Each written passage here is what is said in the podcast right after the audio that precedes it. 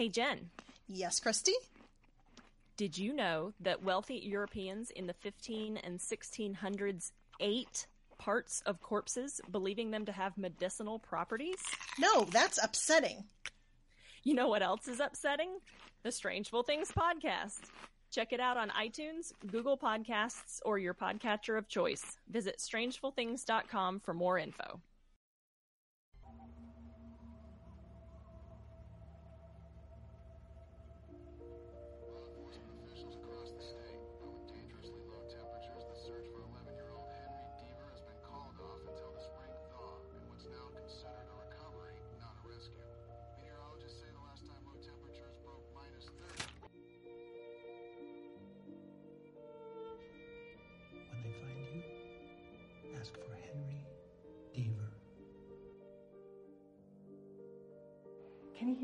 Checked out his ears? Henry Deaver. The devil is in Castle Rock. Hey there, Castle Rock Stars. That's right, I brought it into the intro. Welcome back to another episode of the Castle Rock Historical Society. I am here with the wonderful Acadia Einstein, and I am Hannah Selector, and we're doing a little better today, aren't we? I I feel like we're better. Yes, I, I have uh, come to terms with, with some things and made new terms for other things. So yes, I feel better. Yeah, I may be at the stage of grief that is bargaining, because I'm just like, let's make this work, this Yeah. new thing that I've decided. So, yeah, I'm excited to talk about episode 7, The Queen, in our deep dive. And deep it's going to be because we're probably going to have to run over everything four or five times because that's what they did to us in the show. Just kept Dear God. folding it over itself. This episode made me dizzy. Yep. I know that we, in our shallow dive, said that we weren't sure about the time travel thing, but I think we should be sure because just of how this episode structures, and that when time travel is involved on TV, there's just a feeling you get. Nothing's ever quite Right. It's like quite a perfect system, you it's know. induced vertigo, and it's a it's a Yeah. problem. So before we get into anything having to do with the Queen, I'm just going to throw out since some of my crazy theories got canceled, I got a new one. I'm just going to put it out there. Bring I got to get it out early because, you know, I just want to be the first one who had the idea even if it ends up being super wrong and I eat even more crow. So I guess it's sort of two things. But first, what if Odin is the one who had Henry for the 11 mm-hmm. days? I'm putting the Hannah Selector stamp on that one. That was me. I'm Yep. sure somebody else has come up with this one. But the really important one is that the Lacy relationship to Reverend Deaver. We know they went to the same church, but what if Lacy split off somehow and got excommunicated from the schisma cult and went rogue? Do you know what I it's called when a church splits? A schism. Yeah, Yeah. it was a schisma schism. Yeah, so I've been doing a lot of thinking about Lacy, and then, like, I really want to nail down the day that the Reverend died because I want to know if it's the same day that Lacy was told that the kid was going to appear. Those, those, and then what if yeah. the crazy story that that the kid tells the first day Lacy has him in the cage is I'm Reverend Deaver. Da-na. Acadia's face is not excited, but anyway, Hmm. no, I'm throwing no, it out you know there. why? Because I'm I'm trying to scrape away at my gears to fit into yours so that my twinner Henry thing can fit into your theory. Because I still don't, don't see a with me. conflict.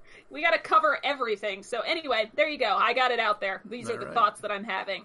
It's And the, the the biggest the biggest blind spots in the show right now are obviously everything that happened in that stretch of time, but also the motivations Mm-hmm. for it. What was Lacy going to do if he hadn't gotten the if he hadn't gotten the word from God? And what if Yeah. something And the gonna- other thing to remember now is that Lacy, other than the kid thing, doesn't seem like an evil man at all. The Reverend clearly reads as evil. yeah. Lacy, though, whenever people talk about him, like, oh, the beloved warden, he comes up with this work program. He very much cares about his wife. He, you know, believed in redemption and, like, was sincere about his work in the corrections system by all accounts. So, the bad seeming guy could be the good guy. Who knows? I mean, I think they're playing him as the good guy, and I, I still think that the fact that Pangborn trusted him Mm-hmm. Right. lends a, a lot of credibility. But I also mm-hmm. now am incredibly interested in, in finding out who set the Christmas fire because there's an awful lot of fires getting set, you know? Right. Mm-hmm. So 87. That's That's yeah, before that's Lacy. Before. No, Lacy became the warden in 85. It's Oh, two yeah, years after right. Lacy started. You're right. So then, yeah. So, but I'm not. I, but I'm not saying Lacy started the fire. I don't think he did. no, but- no, no, no, no. I don't think he did. But I'm saying that I, I def- no. Wait a minute. Didn't Pangborn become the sheriff in '85? Yeah, but Lacy also became the warden. I have it in my notes. All right, fine. Somebody set the Christmas fire. Yeah. And Unrelated again. I'm on my fifth notebook. In case Ecolo is interested in sponsoring our show, I buy your three by five little sewn together notebooks like it's my job. And they're also I- cute and diverse. Oh yeah, my new one has life rings on it. Save Yeah. me from myself. Yes. Tiny notebook. See, maybe the maybe those are clues, and we've been ignoring them the whole time. No, my last one just said notes and had polka dots on it. You know what? I'm going to post a picture on Twitter of the notebooks so far. None of them mm-hmm. match. It's delightful. so we usually do a, a title analysis. This one seems pretty simple. The Queen, the chess piece. Well, I got to tell you something. The fact that Yeah. it was specifically the queen Mm-hmm. and the fact that we've already established that both Henry and the kid had colors when they took their little tests and Henry's was white and the kid's was red. She was the queen and I think it's safe to assume because of the final shot she was the white queen, Yes, which means exact opposite of her in chess would be, would be the Red Queen. or the Crimson King. Mm. The Crimson King being the biggest of the big bads of all of Stephen King. The Crimson King in Insomnia, which is a tower story, but it's also a Maine story. It's actually set in Derry, I believe. All of it, the fact that it was red and the fact that the Crimson King is such a huge part of all of that lore. Let's just say that the way that those pieces were sculpted really evoked one of the very few descriptions of the Crimson King that's ever been given in King literature. Hot damn! Yeah. You you you went real deep with that one. I missed that one, and I love it. I think that's Yeah, that's I like it. punishing tragedy of of that final shot and how pretty it is. The fact that it's obviously her memory, but she doesn't care because the chess pieces are indeed there. Yeah. It it doesn't matter because you're gonna take us on a journey of yeah, but no, what if? Oh yeah, and I'm ready to go. I'm earning this paycheck, this non-existent paycheck. So the queen is, at least in my personal opinion, arguably the best chess piece. It can move infinitely in any direction, diagonal, straight, backwards, whatever you want. Mhm. The queen also indicates, I think, Ruth's importance in the story. Yep, and it also describes how she moves in time. Oh, see, like I had a, a very, very, very shallow version of what you just had. But then, who is the who is the king in relation to Ruth as the queen? But you way covered that. I also thought about the queen in tarot cards, and I know nothing about tarot cards, even though I know that there's like the queen and the fool and whatever. So I asked a friend of mine who does tarot readings. Okay. And she says that the queens in tarot represent maturity and a deeper understanding, and that they generally connote femininity and a desire or ability to care for others. Huh. So I liked the deeper understanding and maturity. It's like the changing of your understanding of things, I guess. Like if you were to be shown the queen of something, then it would indicate that you're going to come to a deeper understanding Huh.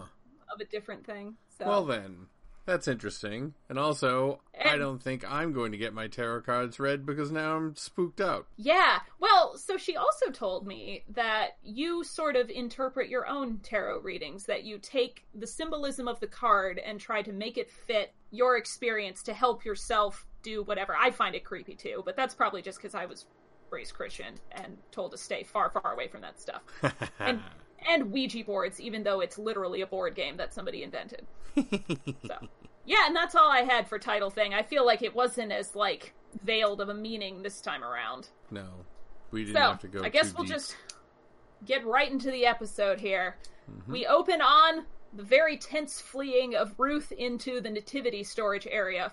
It wasn't immediately clear to me that it was the shed, but it Yeah. is the shed. Yeah, they, that house Um, is too goddamn big. Yeah, and like parts of it are too similar looking to the shed. Like I thought the attic was the shed at several junctures just cuz they're both in a similar state of disarray and not cleanness and dustiness. But anyway, it's the shed And I think it's funny that we saw the three kings and the baby savior and Mhm. whatnot when we panned around. This is where the kid was staying, of course. He's not there now because this is taking place sometime around when he's creepily wandering around the house. Hey, And wait a minute. yeah, I went. They didn't say how far Juniper Hill was from Castle Rock, did they? no, is it not in Castle Rock? It's like I mean, it looked like. I mean, Shawshank isn't really in Castle Rock. You know what I mean? I'm just wondering, was How it it in to walking walk there? distance? Yeah, and wouldn't people have been looking for him? well, maybe he hitchhiked. I feel like that's something scary people do. Hmm. Yeah, that's true. All right, I'll allow it. Okay. So here's something that really fucked me up on my second watch through, and Okay. you would think it's innocuous, but it's not. Also, I may learn something about how stupid I am that's going to bother me a lot. So Alright. here we go. Prepare to potentially shatter my identity as a reasonably intelligent person. so Pangborn and Ruth are watching like, oh, New Year's Eve prep for the ball drop, you know, and we're so we're finding out that the chess set was her Christmas gift last year from Pangborn. At least that's what we think. But on the TV it says New Year's Eve 2018. Yeah. You would say New Year's Eve 2017, right? Because 2018 would be Yeah. So is that the fucking future then? Oh. And like Yeah. what the, that's what I'm saying. The second watch through this entirely fucked me up because when we're talking about New Year's Eve, we still call it the year it is. Like last year, New Year's Eve 2017 in preparation for this year, which is 2018. And they stayed on the television set for just a little bit, but it clearly says New Year's Eve 2018, which I would think would be the New Year's Eve right before 2019 begins. Hmm. New Year's Eve previous year, New Year's Day current year, right? Like the next year. Yeah. I mean, at the very least, they would have said 17 slash 18. You know what I mean? Or something, because it's not yet 2018. yeah. And if they're prepping for the ball drop, it would still be 2007. But you see what I'm saying? Now I'm like really fucked up because of time travel. Yeah. I'm going to put that this in could- the. That's a maybe. That's in two different maybe piles. Maybe we're Yeah. completely right, and maybe they fucked up. Also, Castle Rock props department, if you guys just did that screw up like on accident, I'm going to strangle your entire families Yeah. because like I already feel like watching this show over and over again gives me that sensation of when you repeat a word so many times it becomes nonsense. I'm starting to question my own understanding of things to a level that is disturbing. Are you thinking too much about this? No. You know, maybe maybe not everything means something. Maybe everything is meaningless. Anyway, It's our job. yeah, We that's the other messed up this. thing. Yep. Ugh, so anyway, I would love to hear what you viewers, listeners, this is not a television show, what you listeners think of that. Okay, well, it's good to know that I haven't been, like, misunderstanding how New Year's is talked about for the last however many years I've been alive. Well, at least, I mean, I'm going along with it. That's my understanding of how that whole thing works. Like, New Year's Eve 2018 will be this year, December 31st. And we know that the show takes place in October of 2018. So that Yep. would be two months ahead. So it does change scene then, and she's in the kitchen. hmm Pangborn comes and grabs a steak knife, and I was real concerned for for a minute. But it turns out that he's going out to put the local stray, quote quote, misery because it's been hit by a truck. Yeah. Very sad. I've never in my life ever heard. I thought about that too. And doesn't Pangborn just- have a gun? Yeah. I mean, I guess they're accentuating the fact that they need to look for the gun so much later on. Yeah, but Pangborn would have his own gun. Yeah. I don't get it at all. I don't either. I also don't understand what qualifies that dumb truck driver to say that the dog is beyond vet help. Yeah, he was just a douche. Yeah, s- son of a bitch came out of nowhere. Yeah. And then she said no, she was a bitch. And she yeah, was talking son of a about herself. The only son of the bitch here is you, truck driver who hit dog. Yeah. Jackass. I once had to call the police to put a possum out of its misery that had been hit by a car in my neighborhood. I couldn't do it because I'm a terrible person. I just really couldn't. But they did. That's good. Yeah, that's what the internet told me to do. Call the police. I called the non-emergency line. Oh. So he says the dog came out of nowhere, and the reason I made a note of that is because time travel. And Yeah. the dog seems to transcend things in some ways, and we'll get into that a little bit more. But he said the dog came out of nowhere. After it left the house, it came out of nowhere in front of the trunk. Truck. Mm-hmm. So they go back in the house, and Ruth brings down the suitcase, and I don't know why Pangborn says the, Are we going somewhere? You're definitely not. It's obviously the dog coffin. Like, not a good time to be making jokes, Sheriff. Yeah, I know. Come on, But I'll, buddy. but I'll allow it because you're dead, and I feel like I can't say anything bad about you anymore. Yeah, true. Spoilers. If you haven't watched episode 7, I'm just gonna do our standard Why Are You Here routine. Go Yep. away. You've made a here? mistake. Wrong, wrong listening time. Bad news.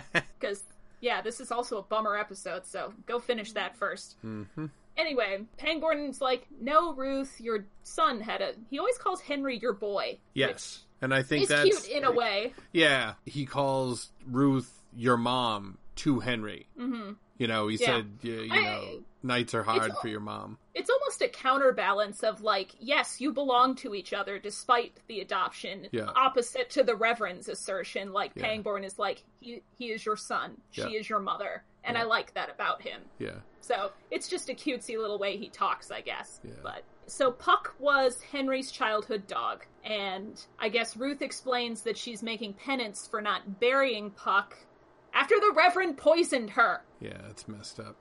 What the Mhm. hell? What the hell? That's how you know somebody's sick. I mean, killing people's one thing, but killing dogs, am I right, guys? Killing animals? No one will accept that, and nor should they. No. It's no, a problem. absolutely not. And I absolutely. think when don't, people don't start kill animals. No, and when you talk about the serial killer triad, you know, the people that are setting fires and wetting the bed, no one cares too much about them. But when they start torturing animals, then they're like, hey, stop them, because that's Yeah. a bad problem. the kid slash reverend is checking everything except the peas the bed box. Maybe Mm-hmm. that's why Jackie Diane was sniffing his sweatpants hmm. because he wet the bed. Uh, oh. But You that's know- gross and not sexy. No. I do have a question, actually, though. Did you notice when he was getting the knife and she said she got the $30 Japanese steaks and whatever like that? Did you notice Mm-hmm. that for some reason they said steer clear of the turnpike between Portland and Augusta? I mean, Portland and Bangor? No, I didn't. The radio chatter. Yeah. Could that would that be related to the fires? That's, it doesn't make any sense. It's, right. So is that another timeline I- where the troubles aren't happening? yeah, I don't get it. I don't understand why anybody would say steer clear of it because then they don't explain it. Right. This is why both of us are on the show, by the way, guys. yeah, that's great. Oh I my- mean, Jesus, Hannah. what? It, how the fuck did this not occur to me? He says, "Set up those chess pieces. I'll let you slaughter Oh, me I, after dinner." I also caught Oh, you did? Okay. it gets so the end of the episode. We weren't to that line yet, but I was like, oh, oh, damn! That was some heavy-handed foreshadowing. oh man. But it also implies that he let her kill him, which is interesting. So let's put a pin in that. Yeah. Do you think this dog is named Puck by Ruth after the literary character, or by young Henry after the hockey thing?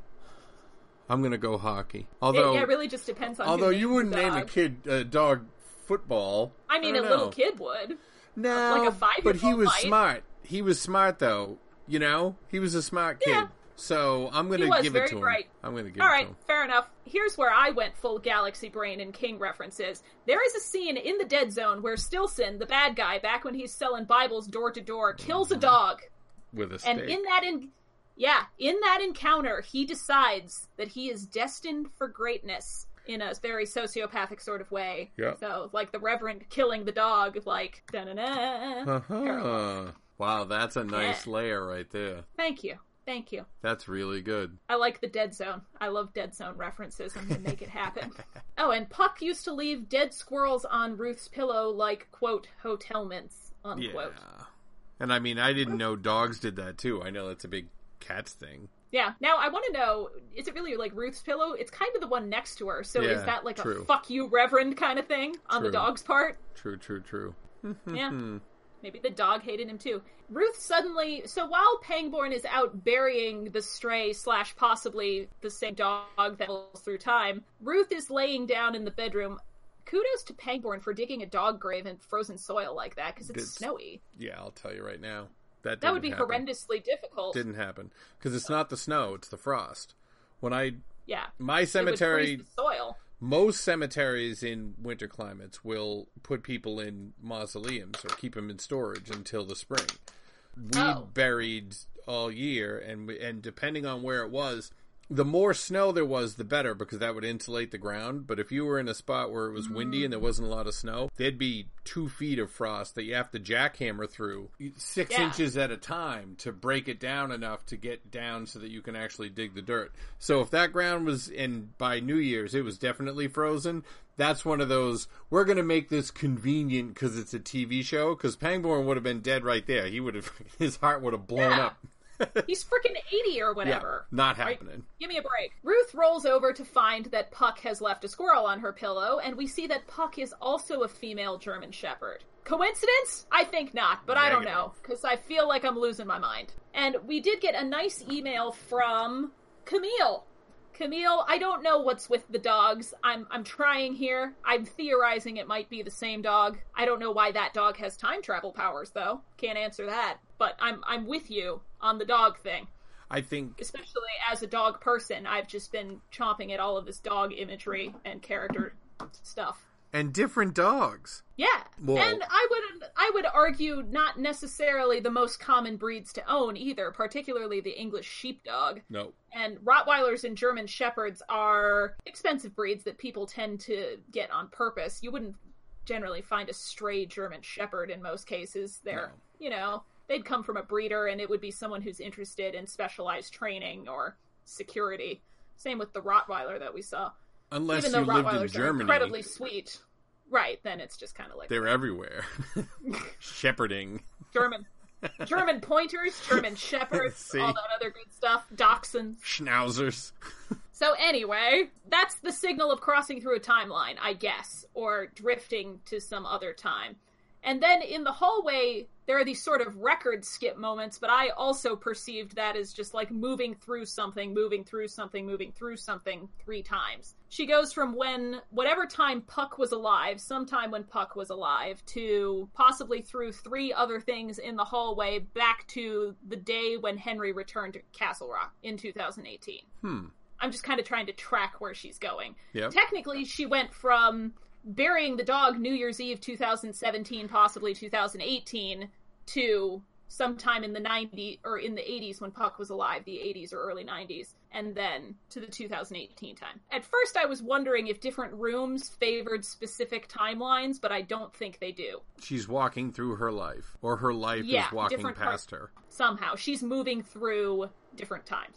Got it. and she is in the linen closet to get sheets and sees the gun. Yes. Now, it's not the same gun Pangborn had at the junkyard, I don't think. So it's not his gun. It's diff- it's it's the gun that Matthew had later, the Reverend. I don't want to call him Matthew because it humanizes him, and I hate him. Yeah. It was the Deaver gun. Right. And then we're in the doctor's office. There's a lot of very sudden jumping, and it's not just me summarizing the episode in a choppy No, way. no, no, it really does just drift Yep. from place to place.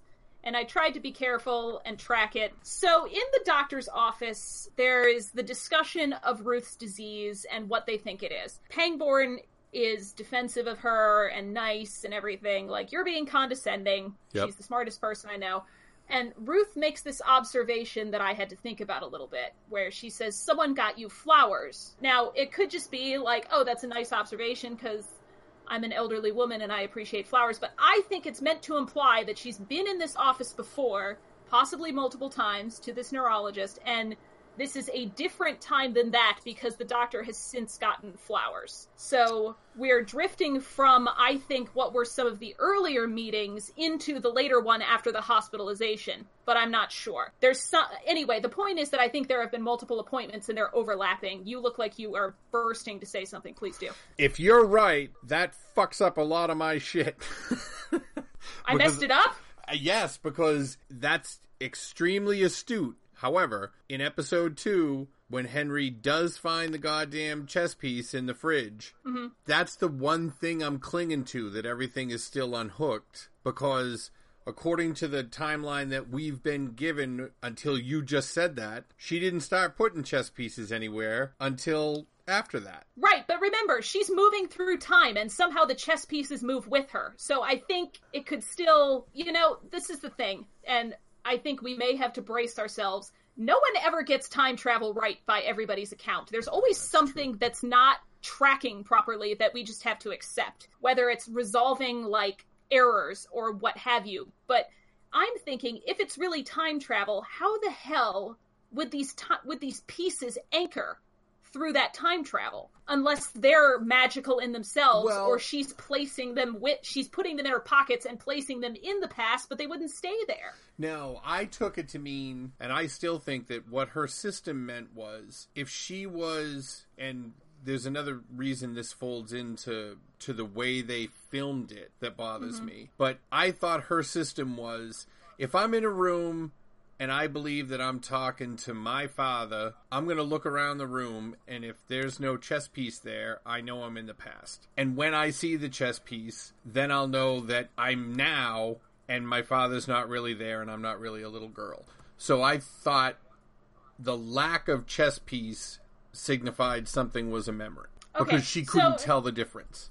right we're hitting into something that i was going to address more towards the end of the episode but now that i've watched it two times. My view is that this time thing pre-existed the alzheimer's. Ruth understood it and could interact with it rationally and whatever and didn't need these markers because she knew what was happening. But the alzheimer's is real and messing with her now.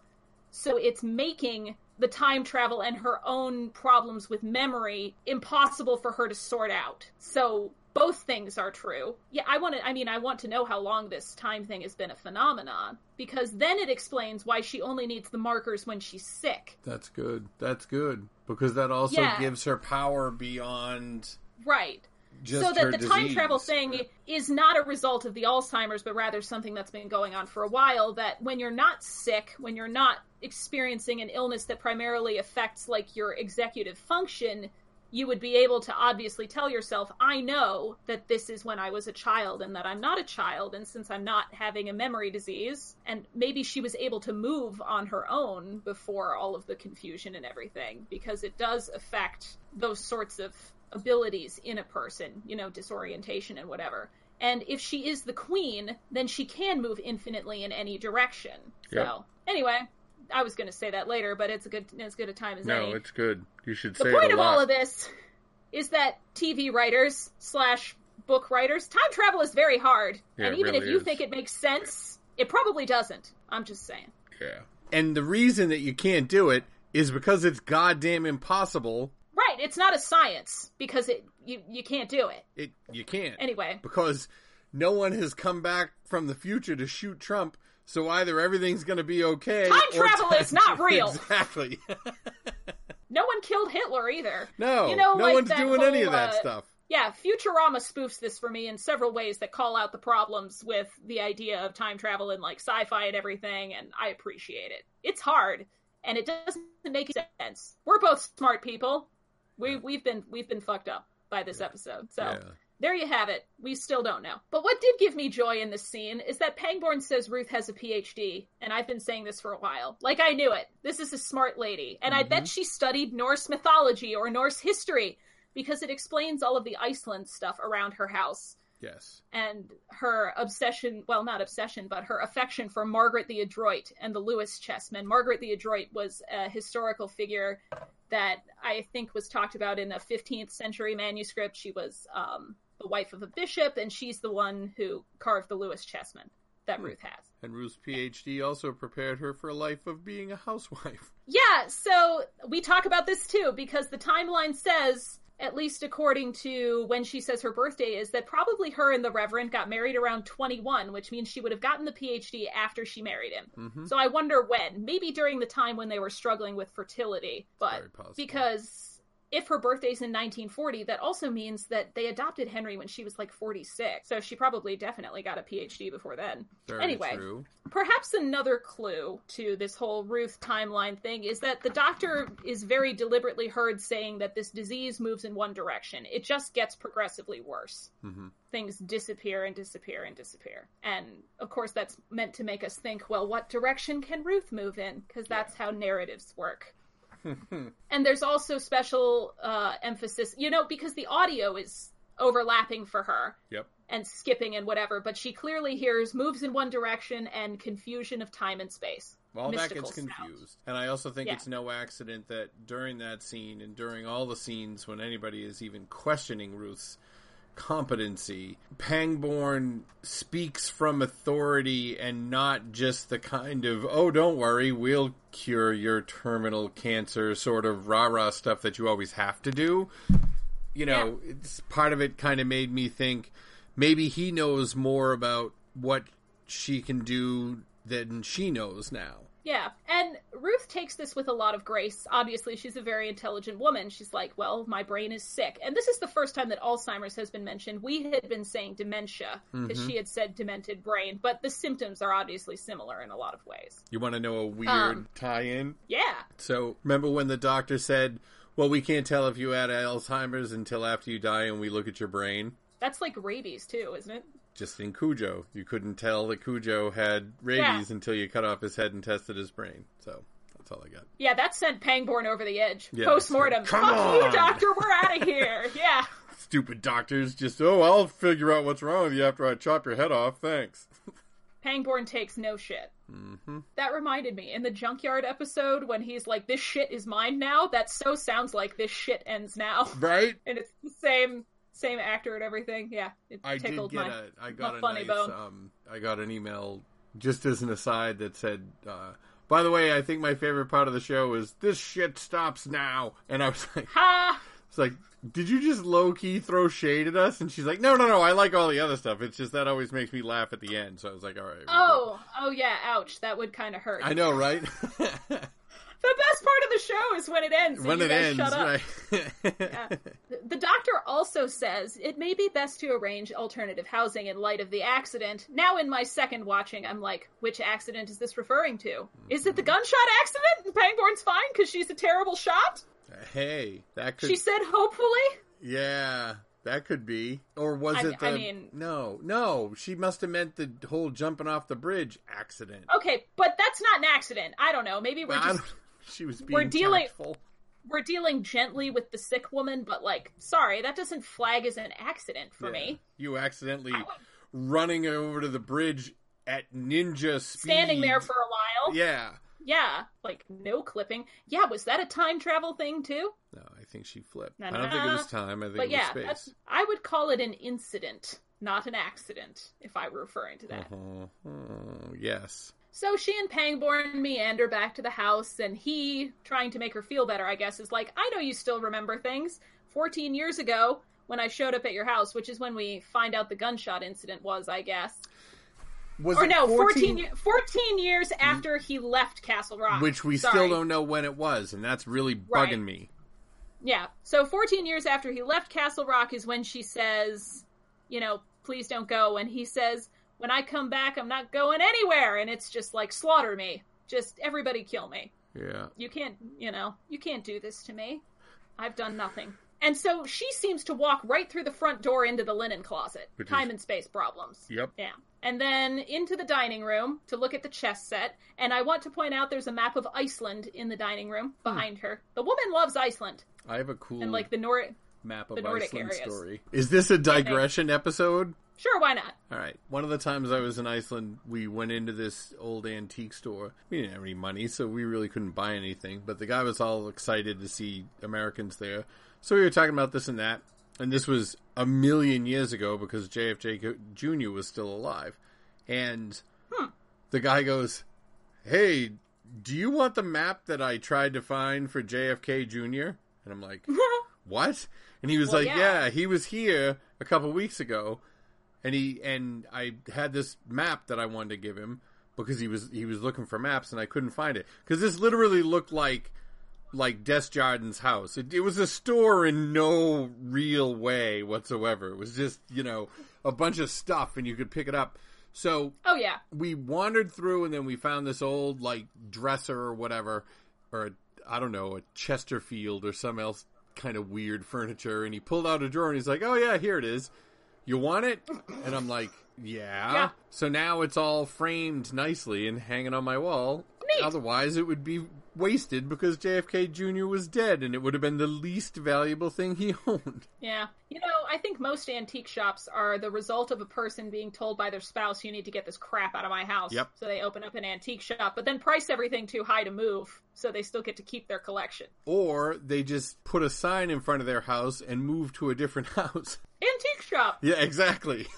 yeah. So when Ruth looks at her antique chess set, there's already a piece missing. I want people to know there's one white piece missing, even after she gets back from this appointment and opens the box. was it the king? No, it looked like a bishop was missing, if I recall correctly.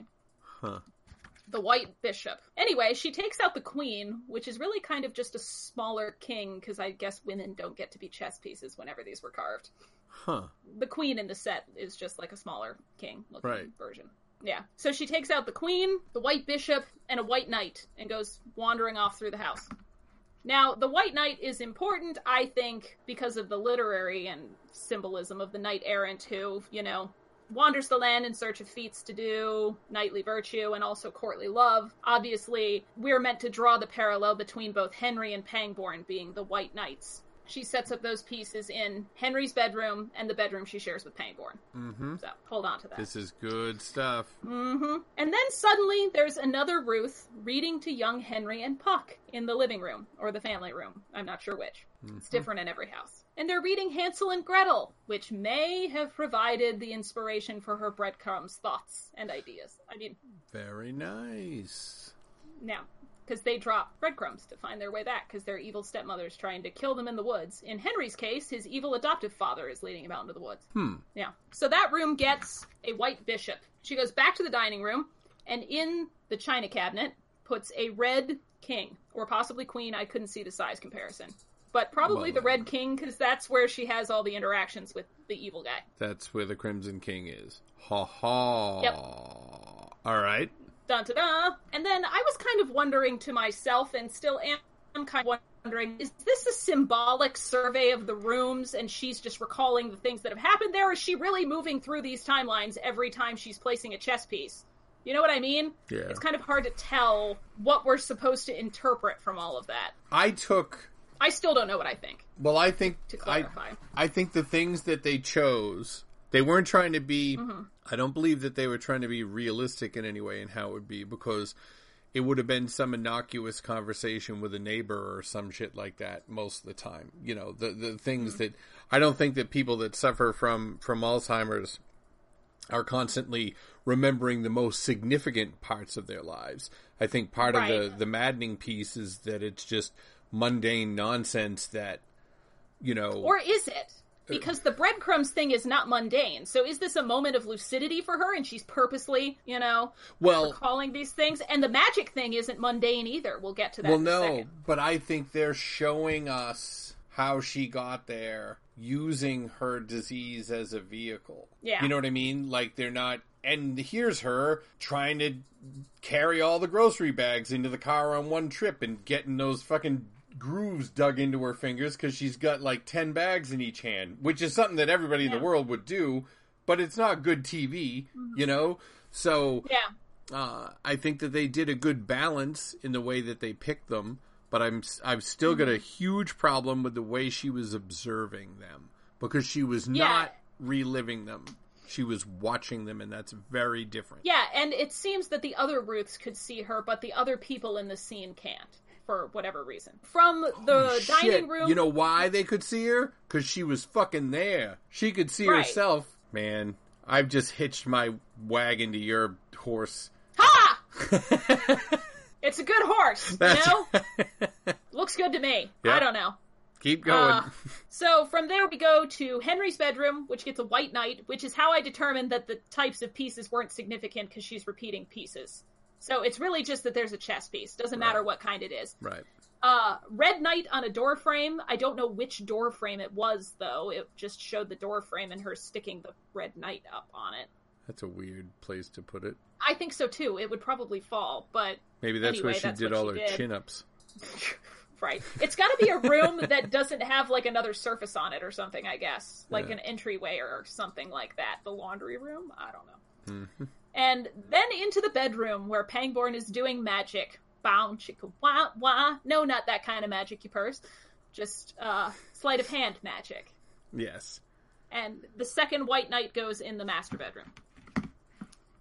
So, and I have in my notes, god damn it, she and Pangborn are so cute. They really just took your heart and fucking stomped on it with Yeah. all of these moments, because up until this point, there have only been a few, Mhm. but this one was really cute. Obviously, we find out that this magic scene is very significant later. He teaches her how to do the, what was it called? the? French Like, drop and the, the palm. French drop and the and, And the, the palm. palm. And she says they all sound like sex moves, and Mhm. Pangborn's like, "That's because magic was conceived by virgins," and I thought that was funny. Yeah, it was cute. It's a perfect representation of this is not the needful things where, but that Yeah. the Pangborn gunslinger is the Pangborn gunslinger because he liked magic.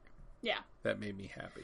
So yeah, then I have all of these questions written to myself that we've sort of already talked about. Like, how did these pieces anchor her? Like, what's the exact reason? Like, did they travel through time with her? And we kind of talked about that. And then we move to she's doing the crossword while Henry's preparing lunch. And funny little observation: the title of the crossword is Pack Rat's Attic. Which Oh, no me think of kidding. Desjardins. Yeah. That's deep digging right there. There you go. Like it. some, some deepness for you. And then uh, I have written down the question of how old the turkey is would be especially difficult for Ruth given the circumstances. That's- That turkey could be 60 years old for all Yeah, that question's just mean. But I did realize I got to tell you I'm going to I will um I'll be a little honest.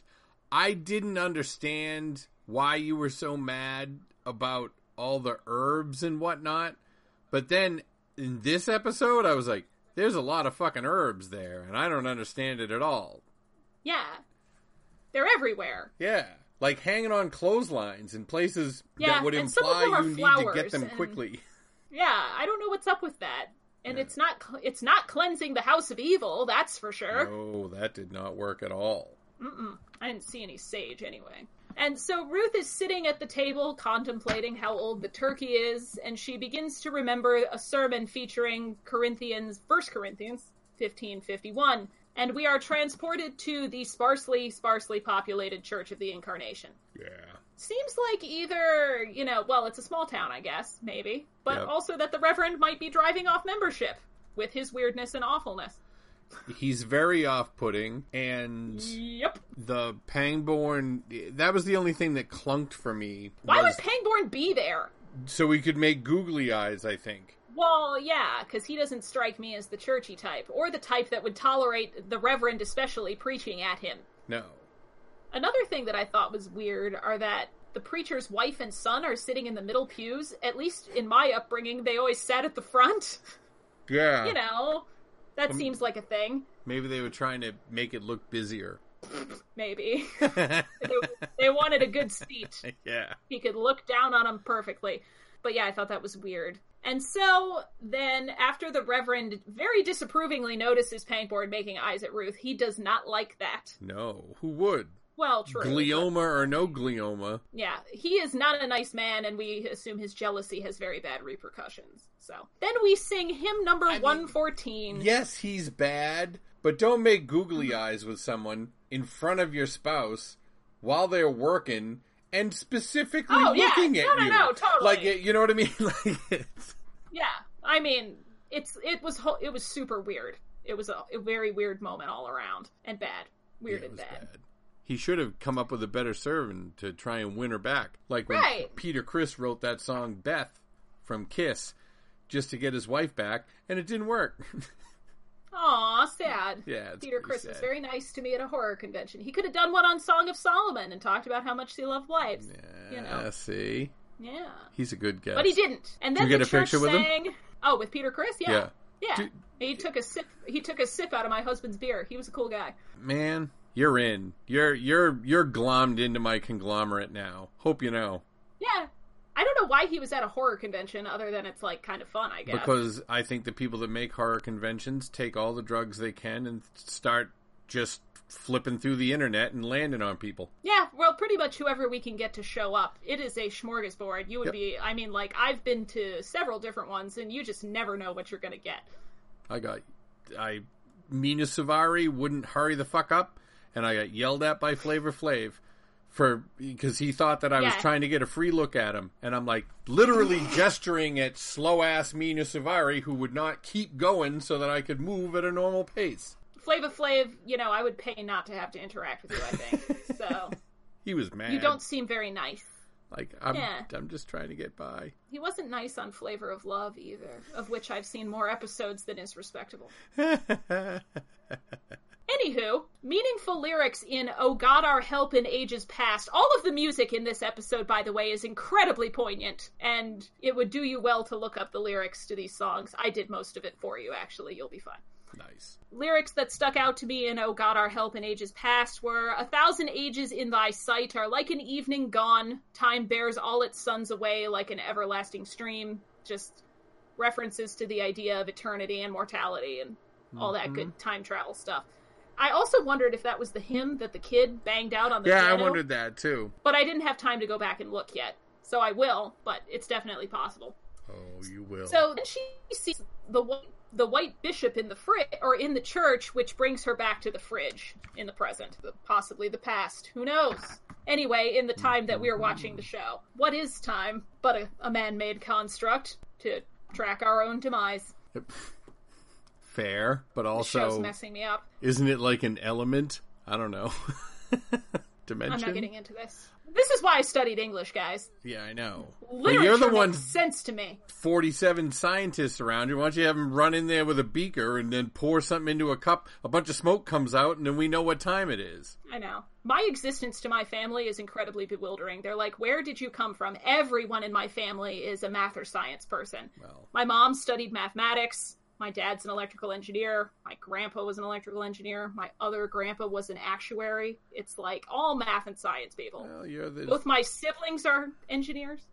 maybe. uh Maybe you're not who you think you Are computer Maybe engineers they just maybe they just got maybe you're their Henry and they got you so that they wouldn't be too one-sided at trivia night. That's true. I do come in clutch on Trivial Pursuit Mm-hmm. games usually. I had some questions like Does Ruth only suffer these symptoms in her house, or is the house the only place she can move in? But I'm not sure. The only I'm other just fucking place she went was just to see the her neurologist's office. Well, yeah, but then to see her husband's coffin that she recognized by sight for some reason. Oh yeah, she was walking with Mabel or whoever the hell, the friend that we never see ever again. Yeah, Of course, women in television shows don't have friends. true. That's just how it works. Except Rhoda and um, Mary in Mary Tyler or Moore. or the Golden Girls, but they were all like divorcees and widows and stuff. So yeah, so I guess if the show is about women who are friends, then there are, but otherwise, no. well, yeah, if you're a heterosexual woman who already has a love interest, television will not let you have friends. That's just how it works. True. Kind of. Well, that's gonna fucking bug me now. All right, well, this is Yeah. why we need a Patreon because we need to be able Yeah. to do episodes just so about much that. to talk about about bullshit. I have a note here that says I would love to see more Henry not in a drab suit, but then I remember that he probably doesn't own a lot of clothes. I'm just so tired of seeing him in a beige suit. Yeah. Come on, poor ass Henry. Well, he Yeah, can't. I Where's he gonna get any? And honestly, I don't know, the Walmart 67 miles I know. I was just going to say the Rock. same thing. It's fucked up. Where do people buy anything? Because if there's no Walmart, there sure as shit's no Target. I bet it's Yeah. Levinsky's. Levinsky's was the store that uh, it was Oh, like a local old. chain. Yeah, it was a local chain. I bet that's. I Yeah, bet there's a Levinsky's in Castle. I don't know. I'd almost rather he wear like a bath towel. I mean, Andre Holland's a good looking guy. Just, I'm tired of the suits, is my point. Let Molly dress him. Yeah, she'll zhuzh him up. Mm-hmm. The kid is standing outside the window. Of course, we remember that in the last episode, Ruth made the observation. I'm pretty sure we buried him in that suit. And his shoulders are uneven. And I mention this after having Googled if Bill Skarsgård's shoulders are naturally uneven. I could find nothing about it, so I'm comfortable saying that this is something about the show, not just that the actor has scoliosis. And I'm being an insensitive asshole. I'm You- pretty no. sure that I'm not. And that was that was uh, pointed out in an email that we got. The email? Uh, the other one uh, yesterday.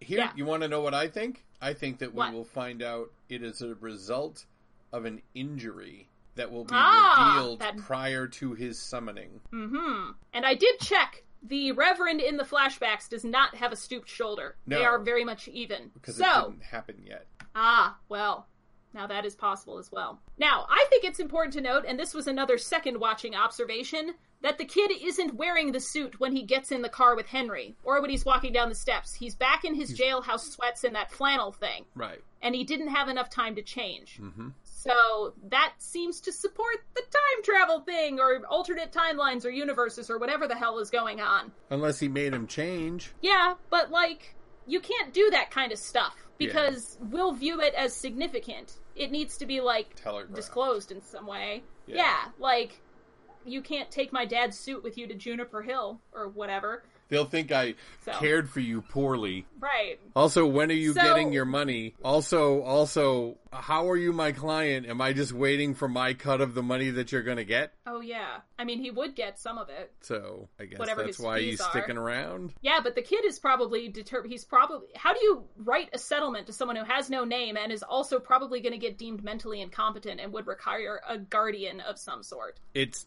to? pay to the order of sad face with crooked shoulder, and then he'll Yeah. be allowed to sign with an X. Yeah, they're just burying the lead on all of that. Like, we don't need to talk about it. Wait a minute. People with no names sign with X's, and Zalewski drawed X's, uh, drew X's, drawed. I just said drawed. Zalewski drew X's on the monitors. It's the kid's signature. He ain't got no name. That's right. My name's not Larry or Kent or any of these guys because they're going to be dead. Why did they accent more than once in the previously on Castle Rock? Ha. What else did you sign for, Alan? The what sign? Remember when he disclosed to Henry that he signed to allow his father's to be Ah. moved and I also signed the distress settlement, you know, and deposited in her bank and he's like, "Well, what else did you sign for her?" Yeah, they've been making that emphasis a lot. I still don't know what that's all about. Hmm? Yeah, we'll put that on the questions list. Yeah. And he's forging Ruth's signature. I guess he's doing her signature for her. But she seems lucid enough to be told, Well, just sign here. the 14 years later and i'm glad i'm really glad you jogged my memory see hannah has a bunch of notes i had a note card and literally this peanut buster parfait cup ruined my notes and i had to throw them away and one of the things that i had one, one of the things i had written on it was the 14 years later matters because I believe the law in Maine is after seven years you're common law married. So depending on when he finally showed up, if they had been together seven years, then they Well- would have been considered married though. But they wouldn't, I guess, because he said, "I will marry her to make it legal." If it, if they were common law married, it would be it would Oh, yeah, be legal. that's true too. Yeah. Yeah. And there are some state well, now just to give you a little credence, there are states where common law marriages aren't acknowledged, but I don't think Texas is one of them. North Carolina is though. Of course it is. Ugh. No You know, common law marriage here. You can you can marry your first cousin in Maine if you get a blood test. Barf. I know. Oh, there's no statutory language concerning common law marriage in Maine. Hmm, they're not Ah, well, never as mind then. valid. Womp womp. Oh well. Well, and this has then, been Hannah and Acadia's unqualified legal corner. yes, and I am now no longer mad at my peanut butter parfait, so everyone wins. It was trying to help you out. That's You- right. You didn't listen. Ruth watches Henry and the kid depart from upstairs in Henry's bedroom for some reason and turns around to see the first fall foliage of the whole damn show. Yep. And it's like imaginary, basically. yeah. I have been told by numerous emails and Acadia that it should be very, very fall looking in Maine by October. Mhm. And yet we see a lot of green leaves. So if this was exciting to see some actual fall foliage. It's really pretty. I also thought it was interesting that in her vision, Molly saw snow on the floor of the church, and in Ruth's vision, she sees leaves on the floor of Henry's bedroom. It was just kind of a fun observation. Yeah, that is true. But that was that would have been when then she turned into walking into the woods, right? That was her Yeah, transition. but she still saw leaves on the Oh, yeah. carpet. yeah. and Molly sees the snow on the stairs as she goes up, and suddenly she's in the church. Mhm. I don't know what that's about. Someone is whistling Amazing Grace while they're walking, and it is creepy. It's I guess it's creepy. probably the Reverend. Yeah, it's gotta 'cause be he's the creepy one. Jackass. So I have in my notes this picnic is fixin' to be creepy, and I was correct. You knew it was going to be creepy as soon as they went. Uh, we'll just stop here in this hollow Like there were like fifty other spots right nearby they could have gone to that were better. Yeah, and I realize no 10 year old kid is going to jazzed about going on a picnic in the woods with his parents, probably, but Henry looks super not excited about this. No, I I don't go on a lot of picnics, but I also know that the few picnics that I've been on, you're in a big sunny space with one tree, not a million trees, and you just put the blanket on the dirt and leaves. Like it does that. It made no goddamn sense. Right. It's like, this is the kind of picnic that John List would throw right before he offs his entire oh family. God, do you know we did that episode on Strangeville too? Are you doing this on I purpose? No, I haven't listened to as many episodes of Strangeville as I should. There are a lot of them, in my defense. No, that's true. But I think you're you're bucking. I'm gonna get rid of some grackles. You're making moves now. You already know all the stories. Oh god, and then I wouldn't have to script my own show. I obsessively read about that stuff. Yeah. And gosh, I was wondering or trying to recall if that's the same fallen tree in the background that Henry sees in the videos because obviously the reverend brought them to a specific spot because that's where he heard whatever. Yeah. So it could be. Very well, could be. Then again, I also want to say that a forest would change a lot in 27 years. Yeah, you're big I on that. Bullshit. I know, but you just go to a forest, take a picture, then go back in 27 years and take another picture, and then send it to me because hopefully I'll be alive. Yeah, well, I don't care that much about it, I guess, but I care about you being alive, just Oh, not how much I was going to say, geez, what a Yeah. jerk.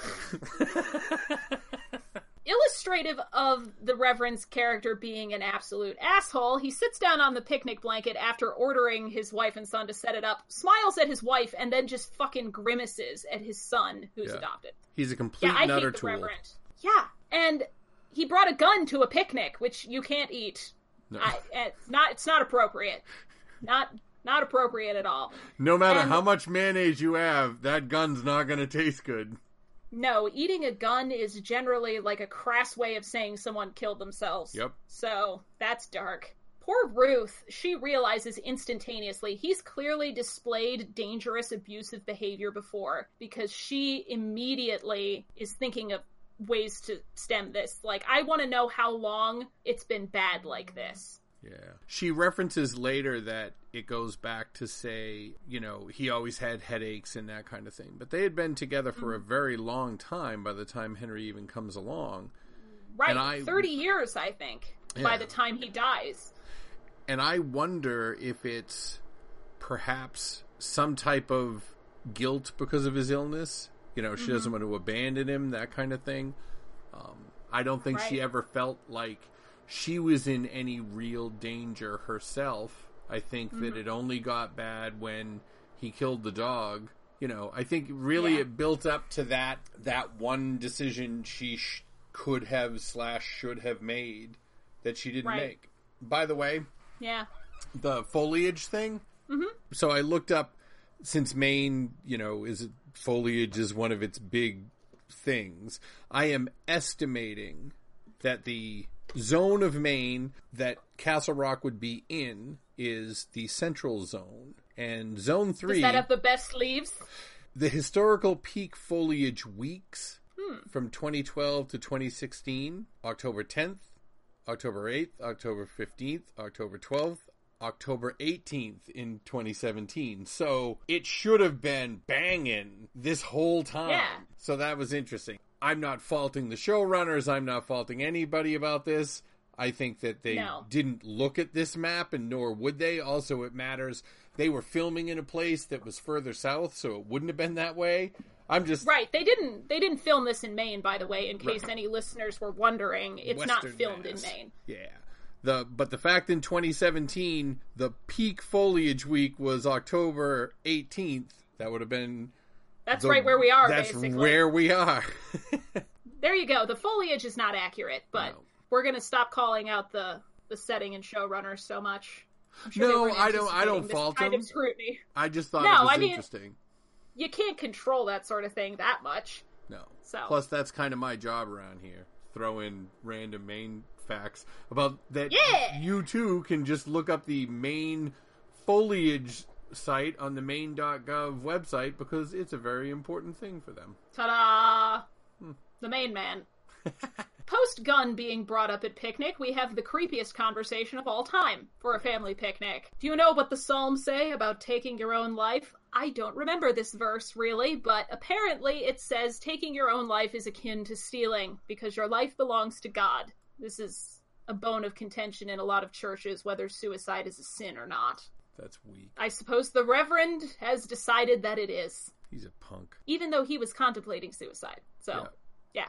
Also, the Reverend is still terrible. He tells that weird story of the Japanese soldier. It's not a weird story, it's actually a very interesting story, and I think it is a real story that I've It heard before. It is a real story. Um, so it's intriguing. This man who was told, of course, never surrender, a la the military in general, Mhm. and he saw flyers fall from the sky that the war was over, refused to believe it, thought it was an enemy tactic, and kept believing that the war was ongoing until sometime in the 70s, which is Yep. a really long time. The Reverend has drawn a parallel between the Japanese soldier and himself, I guess, is what I sort of construed it. It didn't really track for me in some ways. He talks about the suffering in Castle Rock, and then his next sentence is maybe the war in Castle Rock is, or maybe the war is over and you didn't believe them. I, ostensibly talking about himself, but this was a weird one for me. I think I took it as he was trying to say that he had been trying to make the town better and failing, whereas Ah. he was being told. So he was going to give up, and then he, when he heard the the schisma, that was him realize that was his 1970 whatever moment. No, it is over. guess, you yeah. you did do it. Now I don't think Right. that that's a, a good interpretation on his part because I think his motives were warped. So I think Mm-hmm. him feeling deliverance is is wrong, but I think that's what he thought. Yeah, he seems like a very um who was the guy who wrote that sermon, a spider dangling over like the fires of hell? It was Jonathan Edwards. He seems a very Jonathan Edwards type dude. And I guess it seems as if a crisis of faith was what made him consider suicide. Like, I can't live without proof, he told God. Similar to Lacy, who does the same thing after a crisis of faith, but actually succeeds. Yeah, that's With- true. Uh, the triatine. Wow. Ha ha ha. Nice. And Thank you. Super Only, true. only took seven episodes for me to come up with fun. matter. It was worth it. The Thank you. nice dig on the parallel. Yeah, well, they're also the the two people who have said that the woods are their church, so they have similar goals. Which is I'm wondering if they became rivals of some sort, and then maybe that's like explaining why Mrs. Lacy was offended by Henry's mere presence. Your father kicked my husband out of the cult. I Hmm. getting real galaxy brain on this one. I need new conspiracies. So this might have one. all right. This event is what uh, probably triggers his obsession with the schisma, and it doesn't seem like Henry is that much younger. So I'm going to guess that it's maybe just a couple months or so before he disappears, or maybe a year. He has to have time to meet Odin Branch somehow, though, and talk about the schisma. So maybe it's a year or two before. Who knows? Yeah, it's, it's definitely it has to We go on for a while for him to be weirded out, and then for her to say no, just lie, Yeah. you know, and say you heard it. And also, he has to establish this cult because this is the first that the schismas come up. So, right after the suicide attempt for him. Yeah, I would say. Hmm. And then we find out that Ruth is like, "Oh, we'll go get a scan. Like, you're gonna be okay. You just need to go see the psychiatrist." Doctor Pierce scraped all that out of me. So I had guessed a brain tumor, and they do later confirm that that's what that means. But Yep. he insists that it's not that. And Ruth says, "God helps those who help themselves." That's For a- those of you listeners who aren't maybe affiliated with Christianity or the Bible, that's not biblical. Actually, a lot of people think it is, but it's not from the Bible. Well, At least not go. in not in that exact quote no. it's really more of one of those pull yourself up by your bootstraps aphorisms that kind of came about. Also, get vaccines. Right, yeah. God helps those who help themselves, so help yourself. Right. Uh, the Reverend had been told after whatever Dr. Pierce did, taking this glioma out of his brain, to watch out for symptoms like ringing in the ears or headaches. Dun da da. Mm-hmm. Rev compares him, the Reverend, who I always call the Rev in my notes because it's easier to write out, and I always forget whether the vowel at the end of Reverend is an E or an A. and I don't like to misspell things. I guess, like Paul became Saul, he is now Saphu, or some other variation on that. That's a terrible name. Sap It is. Yeah. I mean, it doesn't have to be an S, I guess. Fathu. Raphu, whatever. He Jerk says it wasn't ringing though. It wasn't a ringing. I don't know if that implies that it was a voice like what Lacy heard, but in any case, or he's just saying that because he's like, it's not my, it's not my ears ringing. It's the voice of God. Okay, denial. And then Ruth sees the bishop in the leaves, and she is transported back to the chess game with Wendell. And that, seeing it in the leaves, ain't no way Mm-hmm. she brought no chess piece out in the leaves. No, she like picks it up off the floor, it seems, from the room where Yeah. they're playing chess. So she's, and it makes sense that she's just in like a fugue state there because Wendell's asking if she's had a stroke. But that's also why she used the term, I use it to find my way out of the woods to describe it, because in that instant, she actually did. She was in the woods. She yeah. was in the woods, so she just. And it's important to say we didn't mention this, but when she's walking towards the picnic path, it also flashes back to her being in a hallway. So Yeah. she was like literally moving through the house in the memories or timeline or whatever, moving through the woods. right. Wendell is so freaking sweet. Oh my god, protect this child. He's like, no, Grandma, I don't think you're crazy. Just like the sweetest little boy. He's not a little boy, he's 15, he's a young man, but I just think that's very nice. He's a good kid. In a very, very mature reaction to that thing. He's a really, really um, good kid. A story about my great grandma when she was dying. She was very upset because she said she was seeing this dark man who was holding chains in her Oh, hospital jeez. room. Yikes. And everyone kept telling her it wasn't there, it wasn't there, it wasn't there, but that wasn't comforting to her. Right. And my mom finally said, Well, Grandma, just tell me where he is and I'll move away, because she was afraid that he was going to hurt us. And so it was just a nice thing, I think, on Wendell's part to say, No, I believe you. Your experience is valid to me, and I'm going to try to relate to that, even though I know you're sick, because obviously he's old enough to understand yeah. what Alzheimer's is and stuff. Anyway, I just love him so much. But also, his thing is super on point later Oh on. yeah, that I mean, it's incredibly accurate, and I Yeah. wrote down all the ways that it is so. so he says, "No, Grandma, you're a time walker." I in just like in my video game. So in this augmented reality series or video game series, I don't know if all the games are AR or not. Time walkers are the best avatars because they are the only ones that can kill the dead. I'm doing an eyebrow wiggle that none of you can see. I saw it. It was legit. It, it happened. And that the dead are everywhere, and that they're angry and jealous of the living because we are still alive. Hmm. Mm. Indeed, the dead are everywhere, especially in Castle Rock. Also, it's a huge recurring theme in most of Stephen King's fucking stories. Nothing stays dead. Nothing. Nothing. Not dogs, not people, not vendettas. Nothing. Nothing stays dead. So Wendell says you have to stay sharp because the dead can change their skin to look like allies, and no one stays killed unless they're killed by a time walker. Mm-hmm. Or a gunslinger, perhaps. Ha ha.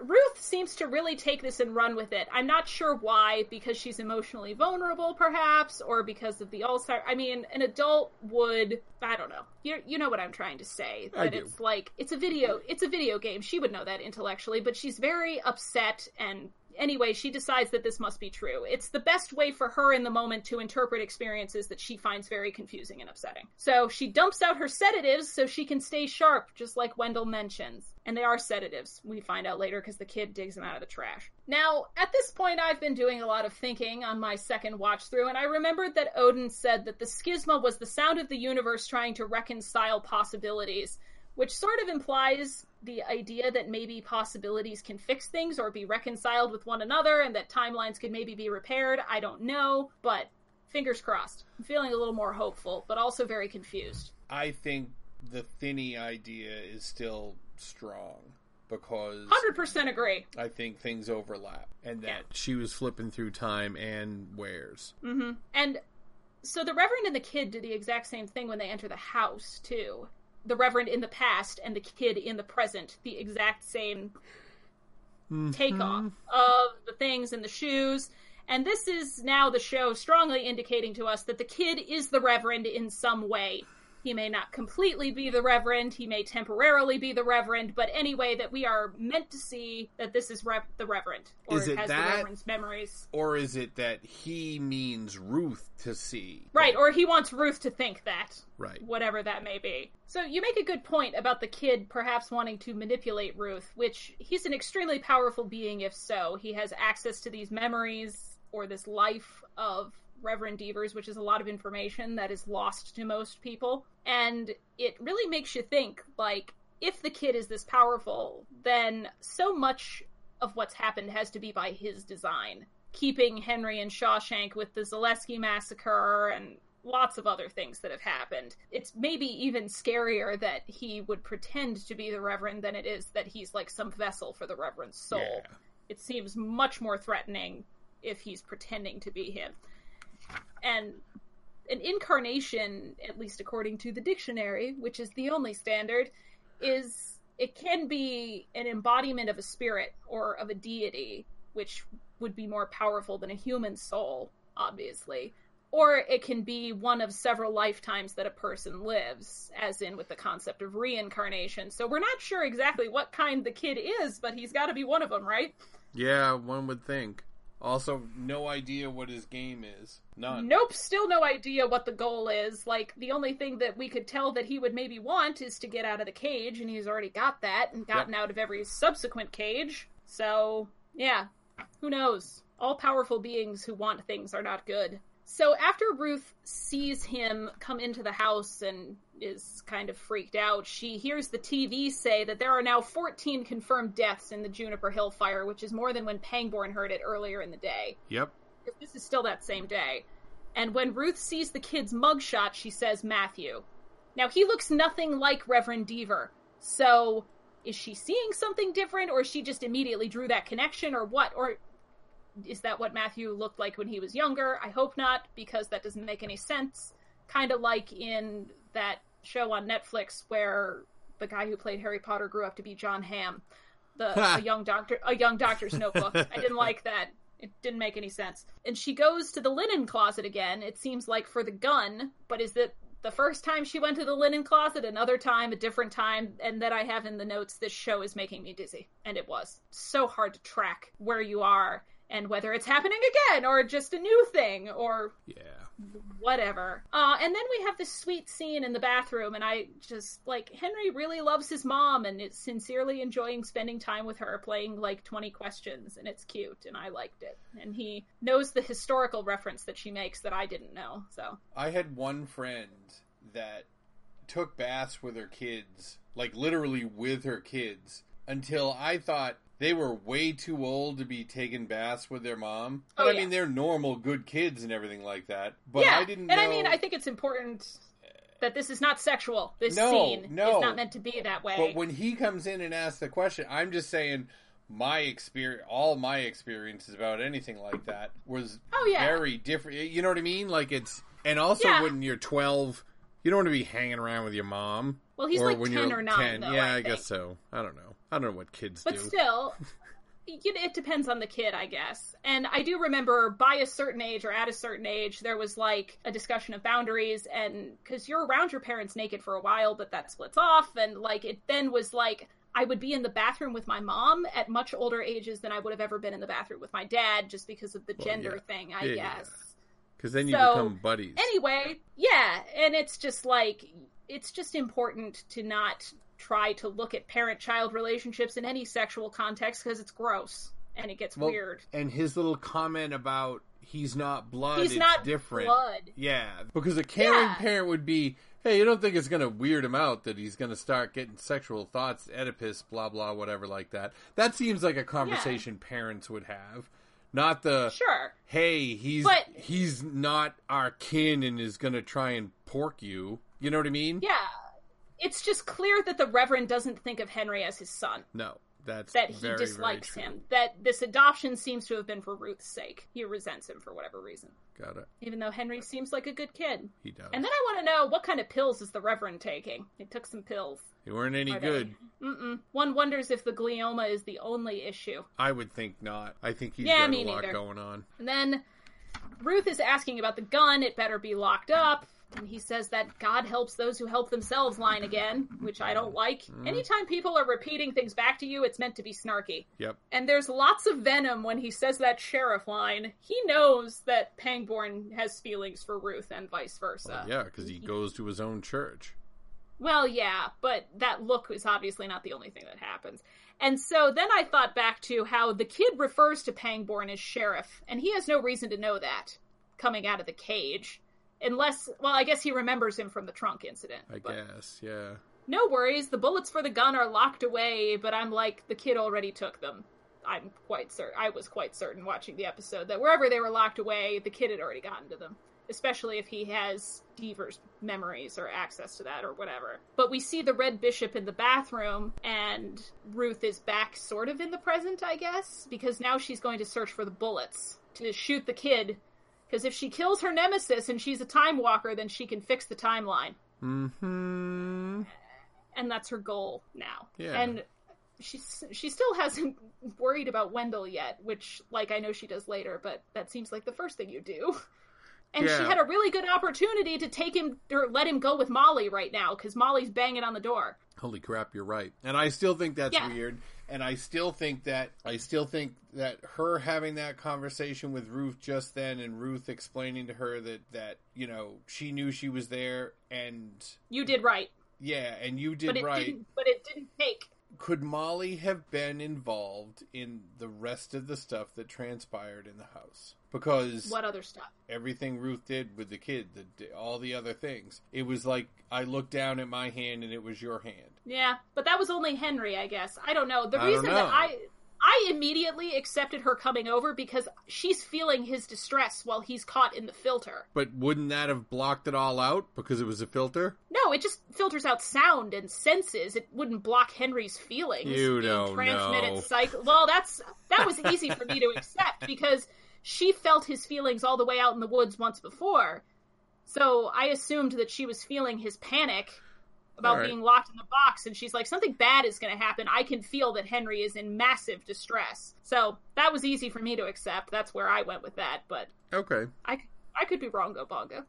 No, I don't think you are. But I also think that now it makes more sense. The Ruth being able to go forward as well as backwards makes Mm-hmm. her something terrible is going to happen line make more sense. Yeah. Oh, yeah. Because then she would have heard Molly say it too, Right. and possibly said it back there. So Ruth says she's going to fix it. That the death didn't take what Molly couldn't do. Now I think it's a little messed up that a grown woman relied on that eleven-year-old to pull that tube Yeah. to fix her because she could never work up the strength to just leave the Reverend or kill him herself. But she would have been the first suspect if they had thought it was a murder. She Right. probably replaced the tube the next morning to make it look like That's very just possible. Expired. Which good riddance. This guy's awful. Yeah. Back to the dining room with Ruth, and Blue Moon by the Marcels, a song from 1961, is playing. And she starts sort of testing the kid. But first, the broken family re- the broken family portrait has been rehung on the wall, and the glass over Henry is broken. Punch. And yeah, I assume the kid slash the reverend or whoever this guy is did it because he doesn't like Henry. So Ruth says, Who bought this record? I want to know if you know. And the kid says, Your husband. Not I, your husband. He didn't say I bought it. no. But in any case, Blue Moon played at their wedding. And so, since this song Blue Moon by the Marcels came out in 1961, we can assume that they got married sometime around then. I would think.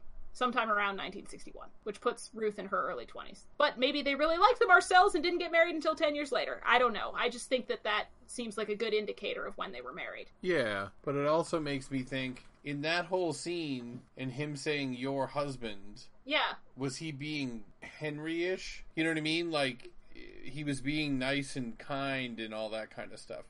He was acting. That's the nicest, and actually, I don't know. He was only. He was actually acting like Wendell because even Henry isn't that nice most of the time. I don't know. I viewed it as emotional manipulation, especially with the wedding song and everything. Yeah, Because at some point she did love the Reverend. She agreed to marry him. She, Yeah. I mean, we can assume that it's it wasn't always like this. right. So, recalling happier times, I have a note that says Ruth is dancing with my man, and I want to be sniffing that moldy lapel, but I'm not. I'll straighten your shoulders out, Billy boy. Oh yes, my arms, my arms around your neck, crack it right back. But he's like, why don't you just ask me what you want to ask me or whatever? Or no, that's later. She, in any case, we find out that the safe combo is Ruth's birthday in this Yeah. scene. or she. So now she knows how to get the bullets. Yeah. And then we see Wendell in the doorway, and I tell you, my anxiety spiked like you would not believe. Like, get that kid out of there! Yeah. And Ruth does. Good on her. She remembers that Wendell exists, and immediately is like, Oh, I have the vapors. Can you get me something to eat? Yeah. and sends Wendell to the mall. Now I am troubled by this because in episode 6 Henry looks at his phone and it's 9:30 or something like that and we assume or I assume that Molly is feeling his distress in the filter. No mall is open past like at 9:30 at night. But Wendell needs to get out of the house. So, and maybe he just understands that's what needs to happen and he's going to go for help because he knows that the kid is dangerous. He's like, "What are you doing here?" Yeah, I can buy that. And why does she just have that envelope of cash nearby? Cuz it's an old lady thing. My my my Yeah. nana had it in a coffee can. Yeah, I never have cash. Because you're not But- a nana. No, I'm not. I'm a No. Hannah. Bet, right, that's right. So when you're Nana Hannah someday, maybe or maybe not, then you'll get Yeah. Social Security checks that you don't really need to do much with the money, depending on what your sitch is. So you just take a bunch of cash and shove it in a coffee can and hope that your junky grandson doesn't take it. Nah, I'll just brain transfer it with the credit card embedded in my Oh, yeah, skin. that is true too. God damn it. No coffee cans for you. Sorry, sucker. I don't drink coffee from a can. Folgers is made from old pencil shavings. Nah, it still gets the job done. Well, that's true. Still got caffeine in it. Any port in a storm, right? that's right. So Wendell is temporarily ushered out of harm's way. Yes. But the kid knows he's gone, like, right away. Yeah. and is bothered by it. Where'd the kid go? And Ruth kind of plays up the was I just talking to him? Oh, I'm Hmm. sorry. Hi, I'm so elderly and demented. Yep. Didn't we just establish Maybe that? it's maybe it's best if you lay down on the couch where I can see you, given your condition. Creepy, Yeah. creepy, Yeah, that was super creepy. creepy. But then I thought, does the kid mean Alzheimer's or the fact that she could slip off into another timeline if she walked around? Definitely both. and get away. Yeah, I'm, I'm inclined to think both as well. Now, Ruth's wrist is bandaged. I don't know if you remembered, but I don't. Did that happen at the hospital? Is that from her IV, or is this from something different? I did not see that at all. Really? Yeah, her yeah, her left wrist, I think, is covered in bandages, and I don't know what from. You don't get that many bandages from an IV. No, I know elderly skin is delicate, but it can't be that bad from No, an IV. it's just and gonna IV wouldn't off. be in your yeah. So that was interesting to me. Very. I missed that. And then we go from this scene to the first age accurate actress portrayal of Ruth in a flashback in this episode. Yep. And it's Henry in bed getting his temperature taken after playing in the rain with new shoes on. Just shortly after that conversation, Sissy Spacek is back again. I don't know what that flicker was meant to indicate. I don't know why they brought the young one in at all. Yeah. Unless we're meant to see that the nature of her travels are starting to change for some reason. I don't know. But Ruth was a teacher. I love that. Yeah, that of course was she was. Yeah. Yeah. And Henry is very tr- clearly trying to fake sick to get out of this stuff in the woods. He doesn't like it. He doesn't want to go, and he's afraid of his father. Agreed. And Ruth is trying. Ruth is trying to soothe him. Your father was sick before the adoption, but he loves you. He had headaches and hallucinations, I guess, because of the glioma before Henry was adopted. You want to know Now- something great? Yes, is it one of maybe the thing I'm about to say, but go ahead. It's about young Ruth. Oh, it's about Ruth? Go ahead. No, mine's not about Ruth. Young Ruth is played by an actress named Schuyler Fisk. Hmm. She is the And? daughter of Sissy Spacek. Aw! That's, nice. awesome! Yeah, that's great. Good choice. They do kind of look like they Yeah, would grow up to go. be very similar. That's wonderful. Yeah, that's great. Aw, I like that. Mm-hmm. Now, here's what I was going to say. Brain tumors in Stephen King stories are by no means a new concept. Nope. Bom, bom, bom. We have Ralph and the Tommyknockers, who died from a brain tumor. Junior in Under the Dome, who had the brain tumor that made him super violent, but nobody knew it was a brain tumor. Johnny from the Dead Zone, of course, had a brain tumor and knew he only had a limited amount of time to deal with Stillson and made him take some drastic action. But also, Annie Pangborn, they believe that the fatal car crash that killed her and her son was actually caused by an undiagnosed brain tumor. Well. Boom! Boom. Wow. Wow, indeed.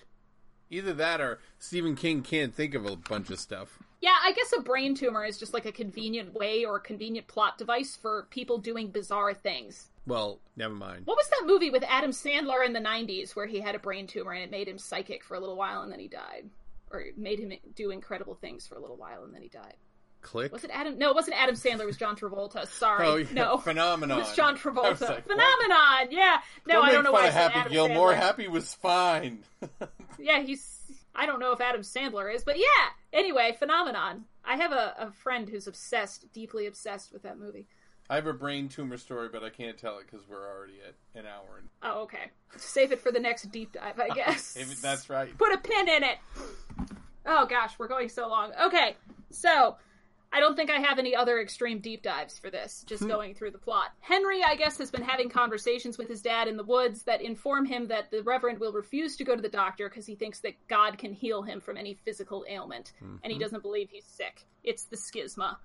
So this must be sometime after he's found Odin and some other outside confirmation, I would think, that the schisma is real. Ruth asks the Reverend if he sent Henry out in the rain with no shoes on, and he's like, he's teaching me. Teaching sounds an awful lot like correcting in that it's creepy and doesn't need to be going on. Mm-hmm. All because of the schisma.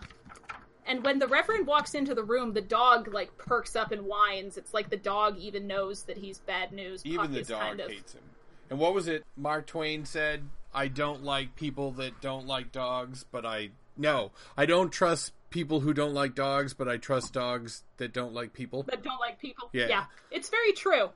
Anim- And- Animals have a preternatural ability for that sort of thing. She also said the line, you know, he's got a fever, you'll you'll You're you'll gonna kill, kill him him. out there. That was the line she said when when she was in the doorway with Pangborn. Right. Yeah, she says that when they come back a little later. Um, and Ruth tells Henry to just say whatever the Reverend wants to hear. Obviously, she's afraid that the Reverend is going to hurt him if he denies hearing the thing ever. But this is a bad move. Mm-hmm. She needs. This is not a good way to protect Henry. It's going Right. to make things worse. So then Puck has gone missing, and she goes to talk to Pangborn about it. And I have a note in the Hannah is a thirsty perv column that says young Pangborn can get it because he's Hmm. cute. Yeah, that is cute. But I also find that the actor who plays young Pangborn almost seems like an alien trying to pretend to be a human. There's just something weird about his interactions. I can't put my finger on it. It's not that he's a bad actor. It's just that some of his mannerisms are odd, I guess. I don't know. I wrecked him for you last night. I'm going to wreck him again. He's discount Patrick Wilson. Oh yeah, that did ruin it real bad. I don't know why. I like Patrick Wilson just fine, just not in the same way that I like Bill Skarsgård. Nope. It's because I'll forever view him as Raoul in that Phantom of the Opera with Gerard Butler, and he just sucked. Uh, Yeah. So Puck has no tags because apparently the Reverend just like can't tolerate any noises. But I'm guessing it's actually because he doesn't want little noises interfering with his ability to hear the schisma. Like silence is good because it's closer to the voice of God. or else when his eardrum membranes vibrate, they bash against the tumor in his head. Yeah, or whatever's going on there. Yeah. So Pangborn says because there's no been no physical violence, so I guess he hasn't been physically violent. He's just unstable. That there's no legal thing, but like you could leave. He says pack your bag and leave. And I don't know why Ruth is like I can't leave Henry. I don't know why she thinks Pangborn is in any way implying that she would leave Henry behind. Obviously, that's not going to happen. Unless, could she have been talking about then because Henry's Yeah, locked up in the I don't know. No, I don't think so. I, I don't think, or maybe it's just like she's trying to change the timeline and she can't leave Henry. Like maybe he, I don't know, he can't change what he's doing. I don't know. It's not. It's not time. It's not 1991 yet because the Reverend is still fine. No, I, don't mean when he was kidnapped. I mean, was she crossing back into now? Now I can't just run out of the house because I can't leave Henry. Oh, I don't know. Maybe. Hmm. See, all this time travel stuff is very confusing. God damn it! If they Back had a from the picture they could look at, like Marty I McFly had. Or like a top, like Inception or something. So, from the sheriff's office directly back into the kitchen, the day the Reverend poisoned Puck, which is also the day that he and Henry come back from the woods and they have that real conversation of, oh no, wait, now I'm getting ahead of myself. She goes out to look for Puck or call for him or whatever, and she sees those turkey vultures. And when she had talked about being too chicken shit, she didn't want to see her picked apart and not buried and Mhm. whatever. So she sees the Red Queen on the fe- or the Red King on the fence post, and I recognize that as the dining room piece. And sure enough, back in the dining room, and the kid is telling Ruth how she likes her eggs. And as time goes by, by Nancy Sinatra is playing in the background. Another poignant music choice. Yeah, they do all right. Except that they got to spend some more money and get some, at least some songs from As like the '80s by. or whatever. Yeah, and so Could some have been of the "Time After Time" by hear, Cyndi Lauper. Ha! If yeah, if you're lost, don't look for me because I'm lost too. Right. Some roads lead forward, some roads lead back. Some people don't even move at all. Time, where did you go? There's a lot in this song that obviously were meant to apply to Ruth's situation. We find out that the kid has taken Ruth's sedatives out of the trash and thinks she should take them because of course he does. He wants her immobilized for whatever reason. So he can get to Wendell? Question mark? So he can kill her? I don't know.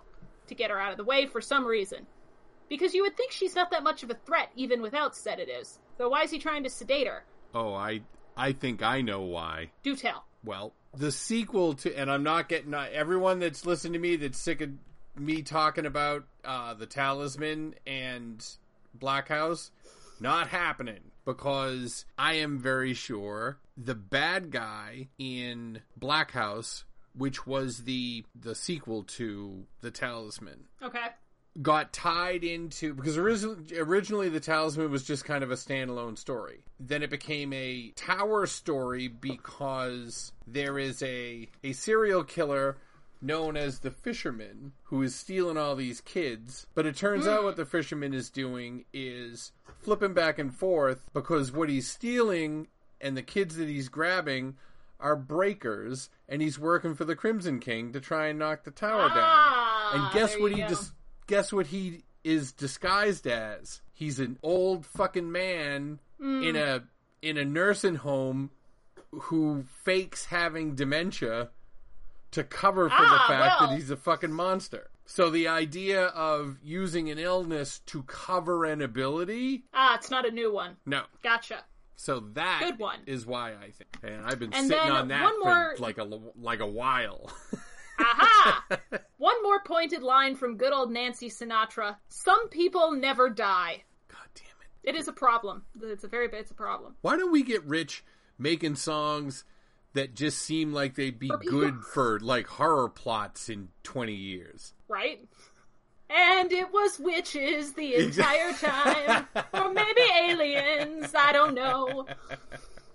All right, well, I'm sorry, everybody. doesn't matter. Check our YouTube channel. We're soon to have, I'm sure. Oh, yeah, I won't sing them. We'll hire somebody, don't worry. The kid says that, isn't this nice? Just the two of us, it's better this way, or something like that. It's that Reverend's resentment of Henry coming through clearly, I think. mm-hmm. And no, it's not better with just the two of you. It's creepy as hell. I don't like it. Yes, it's bad. I want it. I want it to stop. And Ruth used Pangborn's magic trick to avoid taking the pill, and I thought that was awesome. It was touch. amazing. I was like, yay, when I saw that happen. Ruth's birthday is January 22nd, 1940, which is where I got the age timeline that I was talking about earlier. Mhm. Marries the Reverend sometime around 21, adopts Henry sometime around age 46, and that would make her currently sometime around 78. Hmm. She looks she looks great for 78. Yep, I don't know how old Sissy Spacek is, I forget. 68. Oh, okay. Well, she still looks great. Sure enough, I was right. The bullets are not in the safe. But it's not because the kid took them, we find out. She hangs onto the screwdriver that she was previously trying to open the safe with, and I wrote in my notes, I hope she stabs the fucker. Which she does. But then I have an addendum in the notes that says, just not in Bill's handsome face. right. Not his moneymaker. Yep, I got you. So I got both of my wishes. You got it Now, all. here's a, here's another second watch through. Hannah is hopeful about the whole time travel thing. Right. When she goes to look for the kid slash the reverend, whoever the fuck, Blue Moon is what's skipping on the record player, even though in the scene we just saw, it was Nancy Sinatra's As Time Goes By record. Yep. So there's not going to be a rendition of Blue Moon on a Nancy Sinatra record. So No. did the kid change the record or is it a different timeline? Not that much time has passed, we don't think, between these interactions because he's gone to draw her after dinner bath Yeah. so that she can go get. So that indicated to me that maybe we've done some sort of jump to a different timeline. I or don't know. where. Yeah, a different universe. who knows what's happening. And then Ruth is hiding behind a shower curtain that is very obviously just opaque and that he would will see her through and I think this is a bad method of attack, but what do I know? I've never fought demon possibly resurrected husband people before. Well, just you wait. I mean, And she says My husband is out on the couch watching the new Matt Groening show, and I very much hope that I won't. Yeah, I hope it's good. me too. I'm afraid it's not going to be. Nothing will ever be as good as Futurama, so I just need to lower my expectations.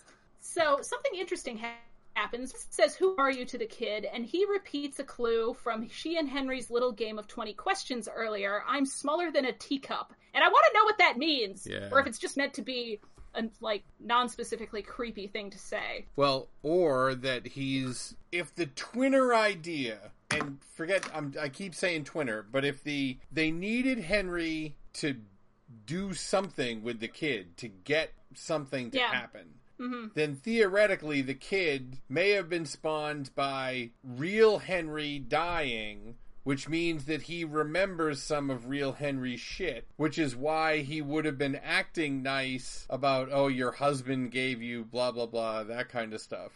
It's But then why is he? Yeah, but then why is he doing all of this evil shit? Because just because he's made from something good doesn't mean he's Yeah. still not. Well, that's true. Yeah. Hmm. There's something to think about too. hmm Because I'm not.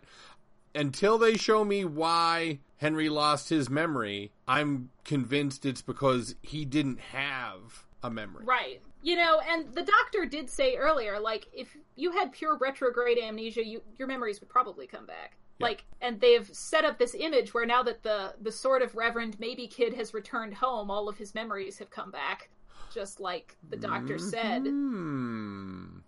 Hmm. hmm And speaking of memories, Ruth, after stabbing the kid, runs right from the bathroom into what I assume is the Reverend's wake. You're young, you'll remarry, even though you're in your 50s, and I imagine dating at that age would be a pain in the ass, especially with an 11 year old. Yeah, Not that that's I don't think it's possible, it's just such a weird way to. I mean, I'm not trying to be ageist, but no one says 50 year olds are young unless you're like 100, I guess. Sixty-year-olds do. Well, I guess.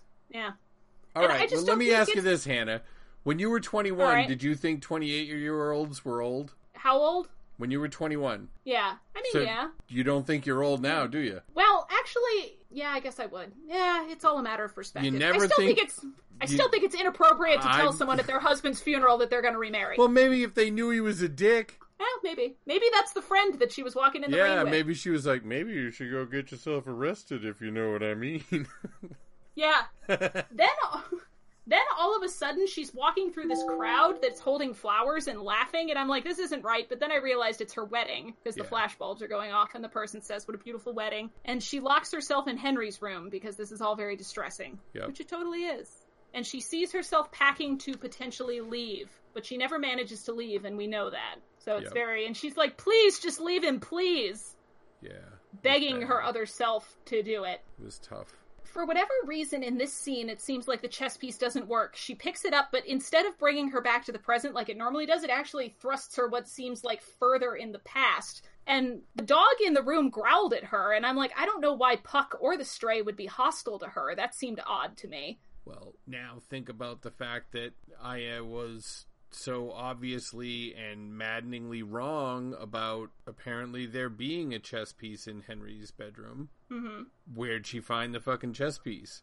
Because well we saw her one. we saw her place it there earlier in this episode she did put the white knight in henry's room But, god damn it. Yeah. So, anyway, she's wearing mourning clothes for a minute, and behind her is some sort of weird white broken statue of a bearded man, and I was kind of curious what that was. It's probably not significant, but I think it's an odd piece of furniture. And then, like I so, like I said, usually when she touches the chess piece, it brings her back to something that we, the viewers, think of as the present. This October 2018. Right. Out of the Technically, for us, it's technically for us, it's the future almost. Yeah. It is the future. But see, she sets the chess piece down sideways then. This is the knight sideways again that we see later. And then walks forward to a little girl that she lingers over and is clearly familiar with. This is, I think, herself as a child. Oh, it definitely was. Definitely, Yeah. definitely. Yep.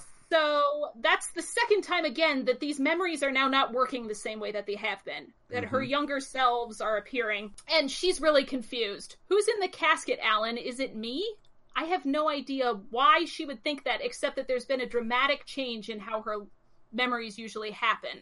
So she thinks she's dead. Yeah, because Like she's your, your life flashing before your eyes. This is different than what she normally experiences in, in these spells or time skips or whatever we want to call them yep. and she looks down and her younger self is crying in the same morning outfit on the couch. So, what the hell's going on? I don't know. Suddenly she's back in the kitchen. In the in the actual fever confrontation that she sort of had with Pangborn before, you know, he has a fever, you're gonna kill him. Henry, she's like, Henry's just been telling you that he hears it because I told him to. So now I want to know is Henry lying because he's afraid, or has he actually started to hear what the Reverend wants him to hear? Because we know that whatever Henry we're dealing with as an adult does seem to hear it. Yeah. But that may not be the Henry who was going into the woods, as we've discussed. Yeah. I think the fact that he could hear it was what iced him, for lack of a better Yeah. term.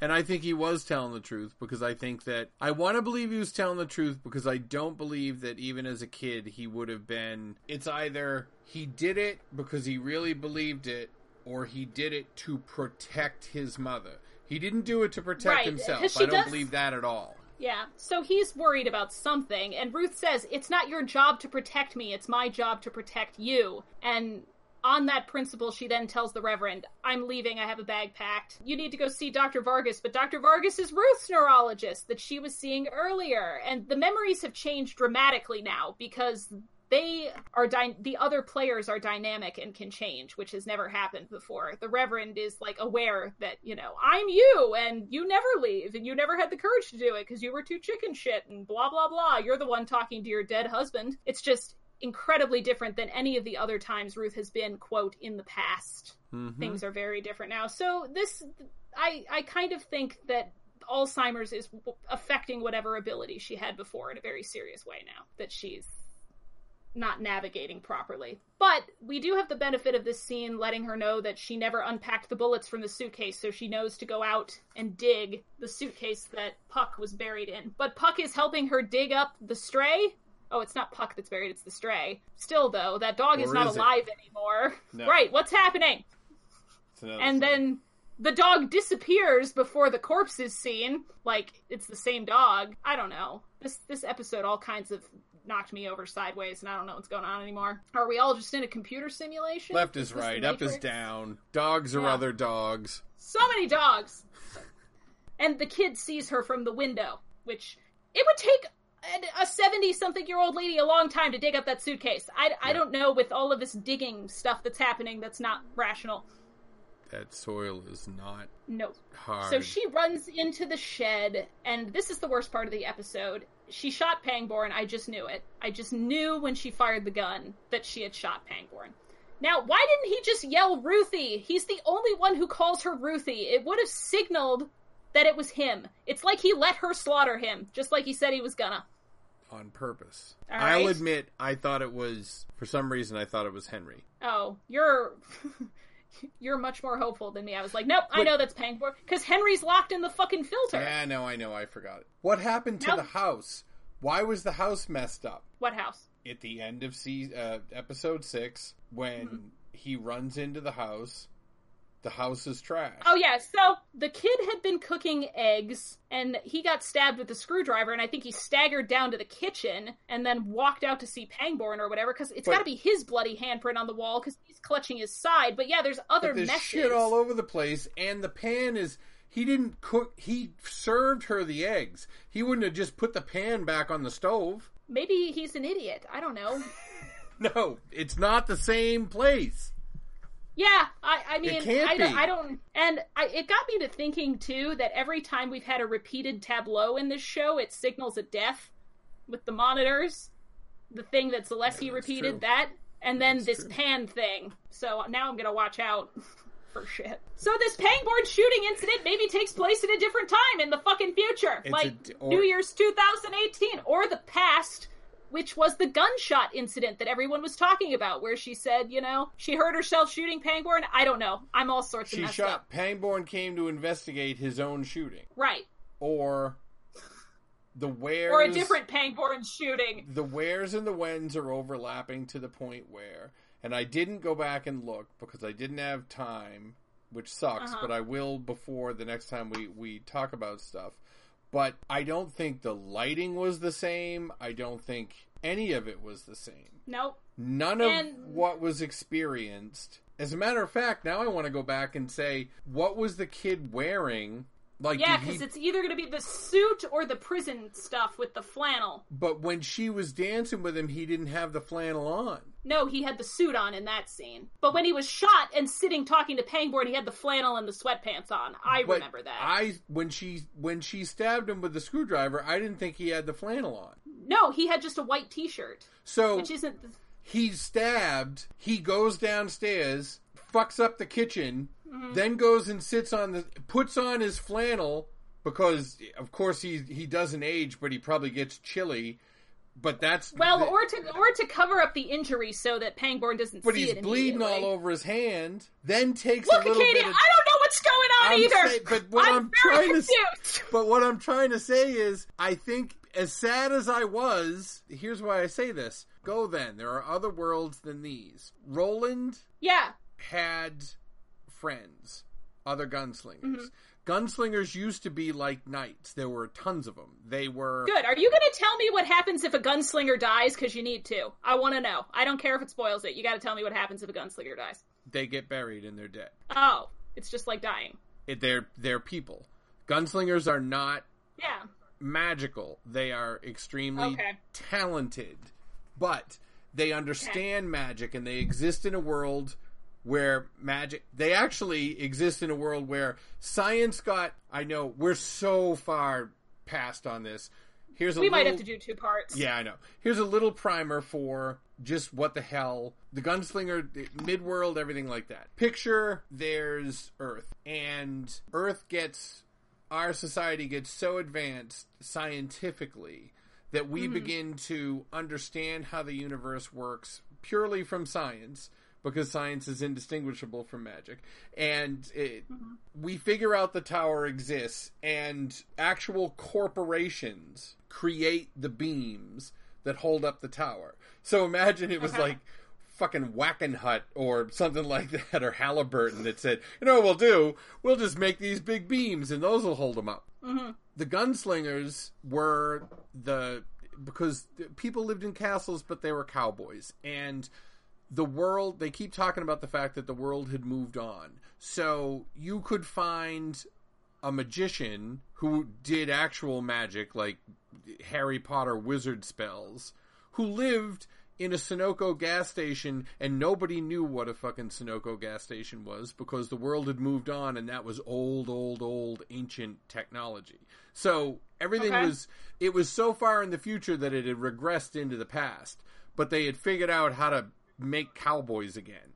So all the gunslingers were they were like knights were. They would settle disputes. They wandered around. They were the cops. They were the feds. You, you know, give them a name Okay. but they were men. So if Uh-huh. one died and Roland's friends died in pursuit of his goal, you know, Uh-huh. but then in other parts of the story, you find, and this is going to be another cut it off if you don't want to hear some Mm-hmm. some characters that are incredibly important to the story that you lose, and it is wrenching. I mean, you were Right, like the kid Yeah. or whatever. but but we've been watching. Well, the kid, the kid was in the first fucking Yeah. half of the first book. You go through seven, eight novels with somebody and you lose them.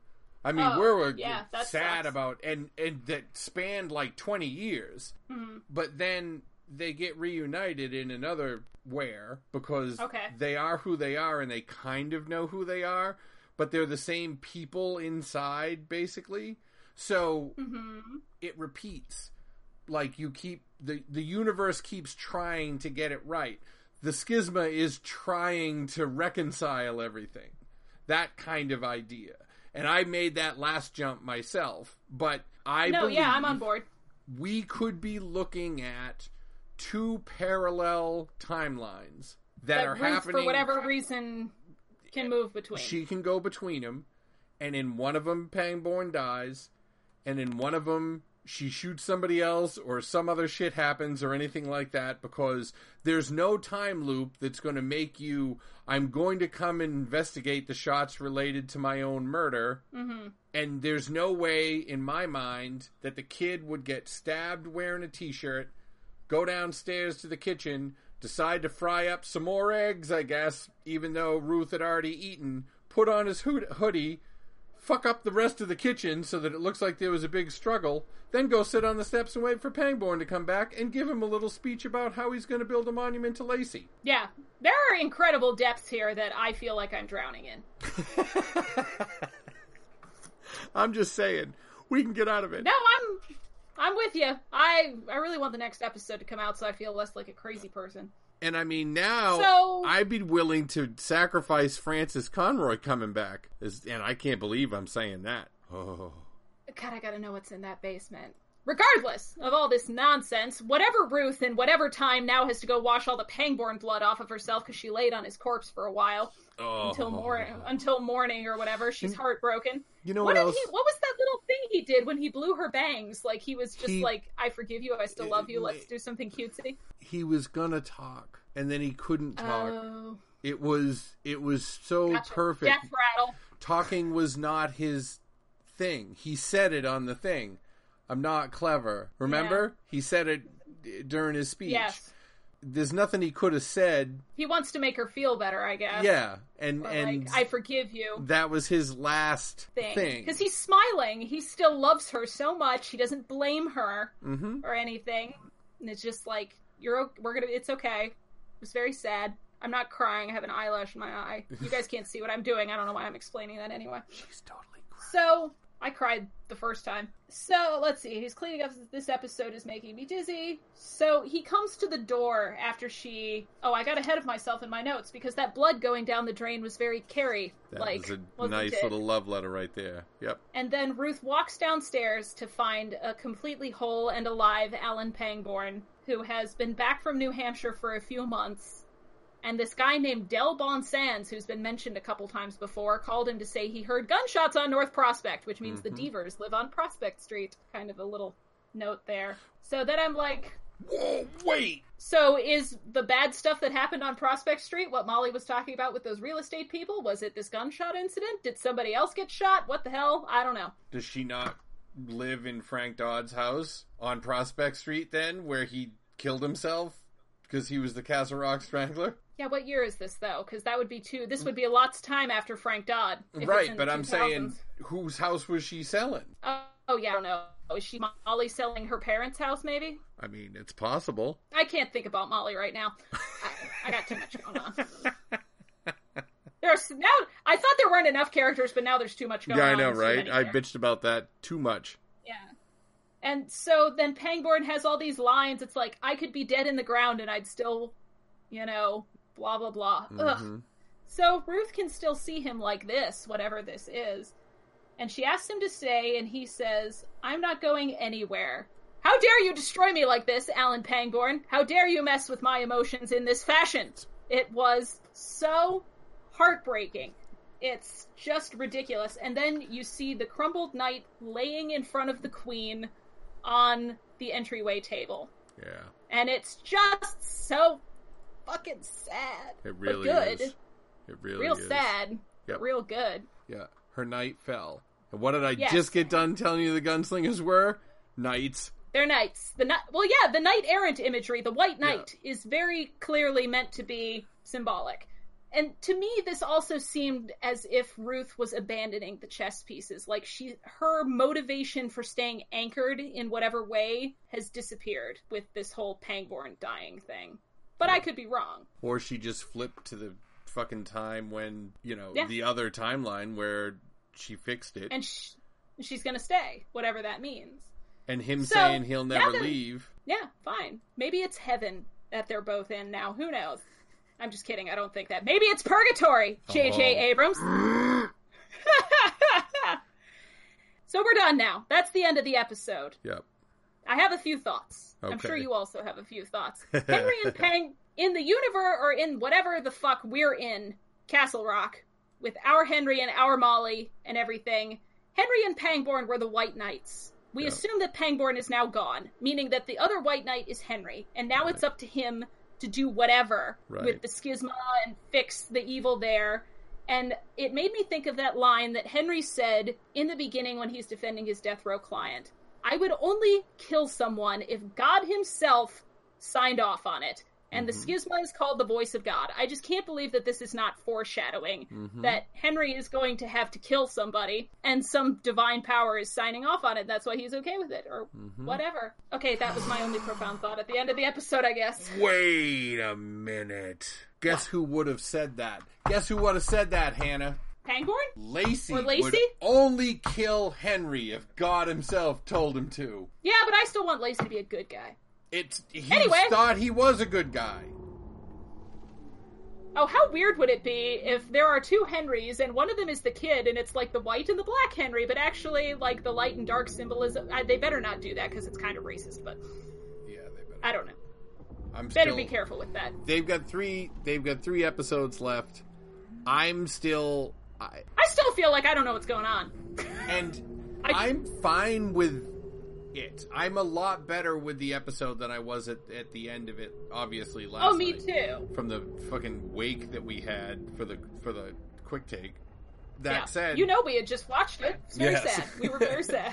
the uh, the thing that I think from Castle Rock deciding it's an anthology show, which makes sense. Yeah. The go then there are other worlds than these. I believe that they may have to introduce something like that in this first one so that the the, the subsequent stories make some kind of narrative sense. Because if you think about the very first teaser that they did for it, all they did was just throw up a bunch of fucking names of Stephen King stories and characters and places and stuff. Right. You know what I mean? So we have to heavily anchor this one so that we can disengage later. Exactly, and we have to we have to introduce the manner with which you can change because Right, and Molly did have that thing where she retconned the TV show The Dead Zone out of existence with the whole like Mhm. Bangor Strangler thing or whatever. yes, and she went So- way out of her way to do that, and Yeah, they're not the and Polly, Polly's missing. I don't think we're ever going to get resolution for that. because it's not the Not same this where. where it's not because the town didn't burn down they can't mention fucking cujo as the biggest thing that happened to town since the strangler and not mention oh except for that time you know what was it 10 years later or so or five or Right. six years later where So, the the entire oddity- town burned down Right, so I guess just the oddity shop burned in this one. Yeah.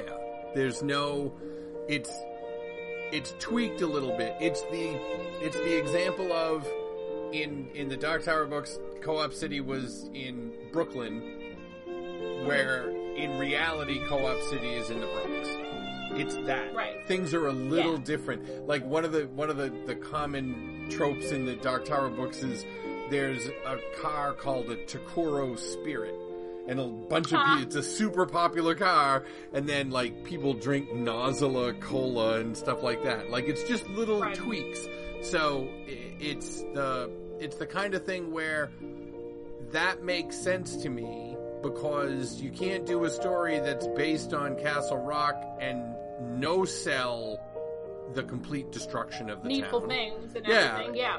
If you're unless you're going to say, "Oh no, it just was happening next to it." Right. Well, that was a doozy, guys. Sorry about that.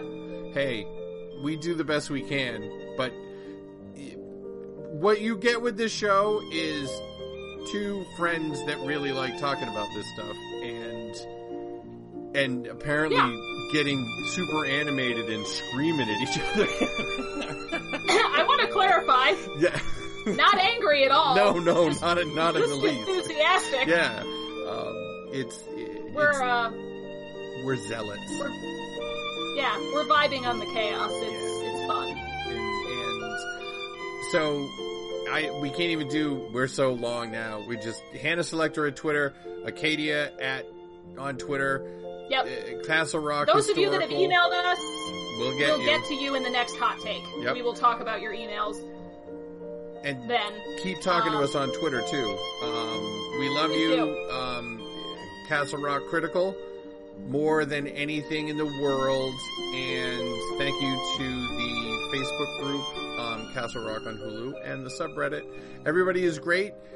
We really have to go. Um, so, listen keep things coming in and start asking, thinking to yourself, all right, well, wait a minute. If we do have multiple timelines, what the hell is the point? And does the schism Right. get resolved? Or do we just recognize the fact that it can't be? Because that's got to be the end. exactly. That's that. And uh, just think, in a different timeline, this podcast didn't take nearly so long. You know what? It was worth every second. Absolutely. Have a great day at work or whatever you're about to do. Yeah. Bye bye. Bye, guys. This shit stops now!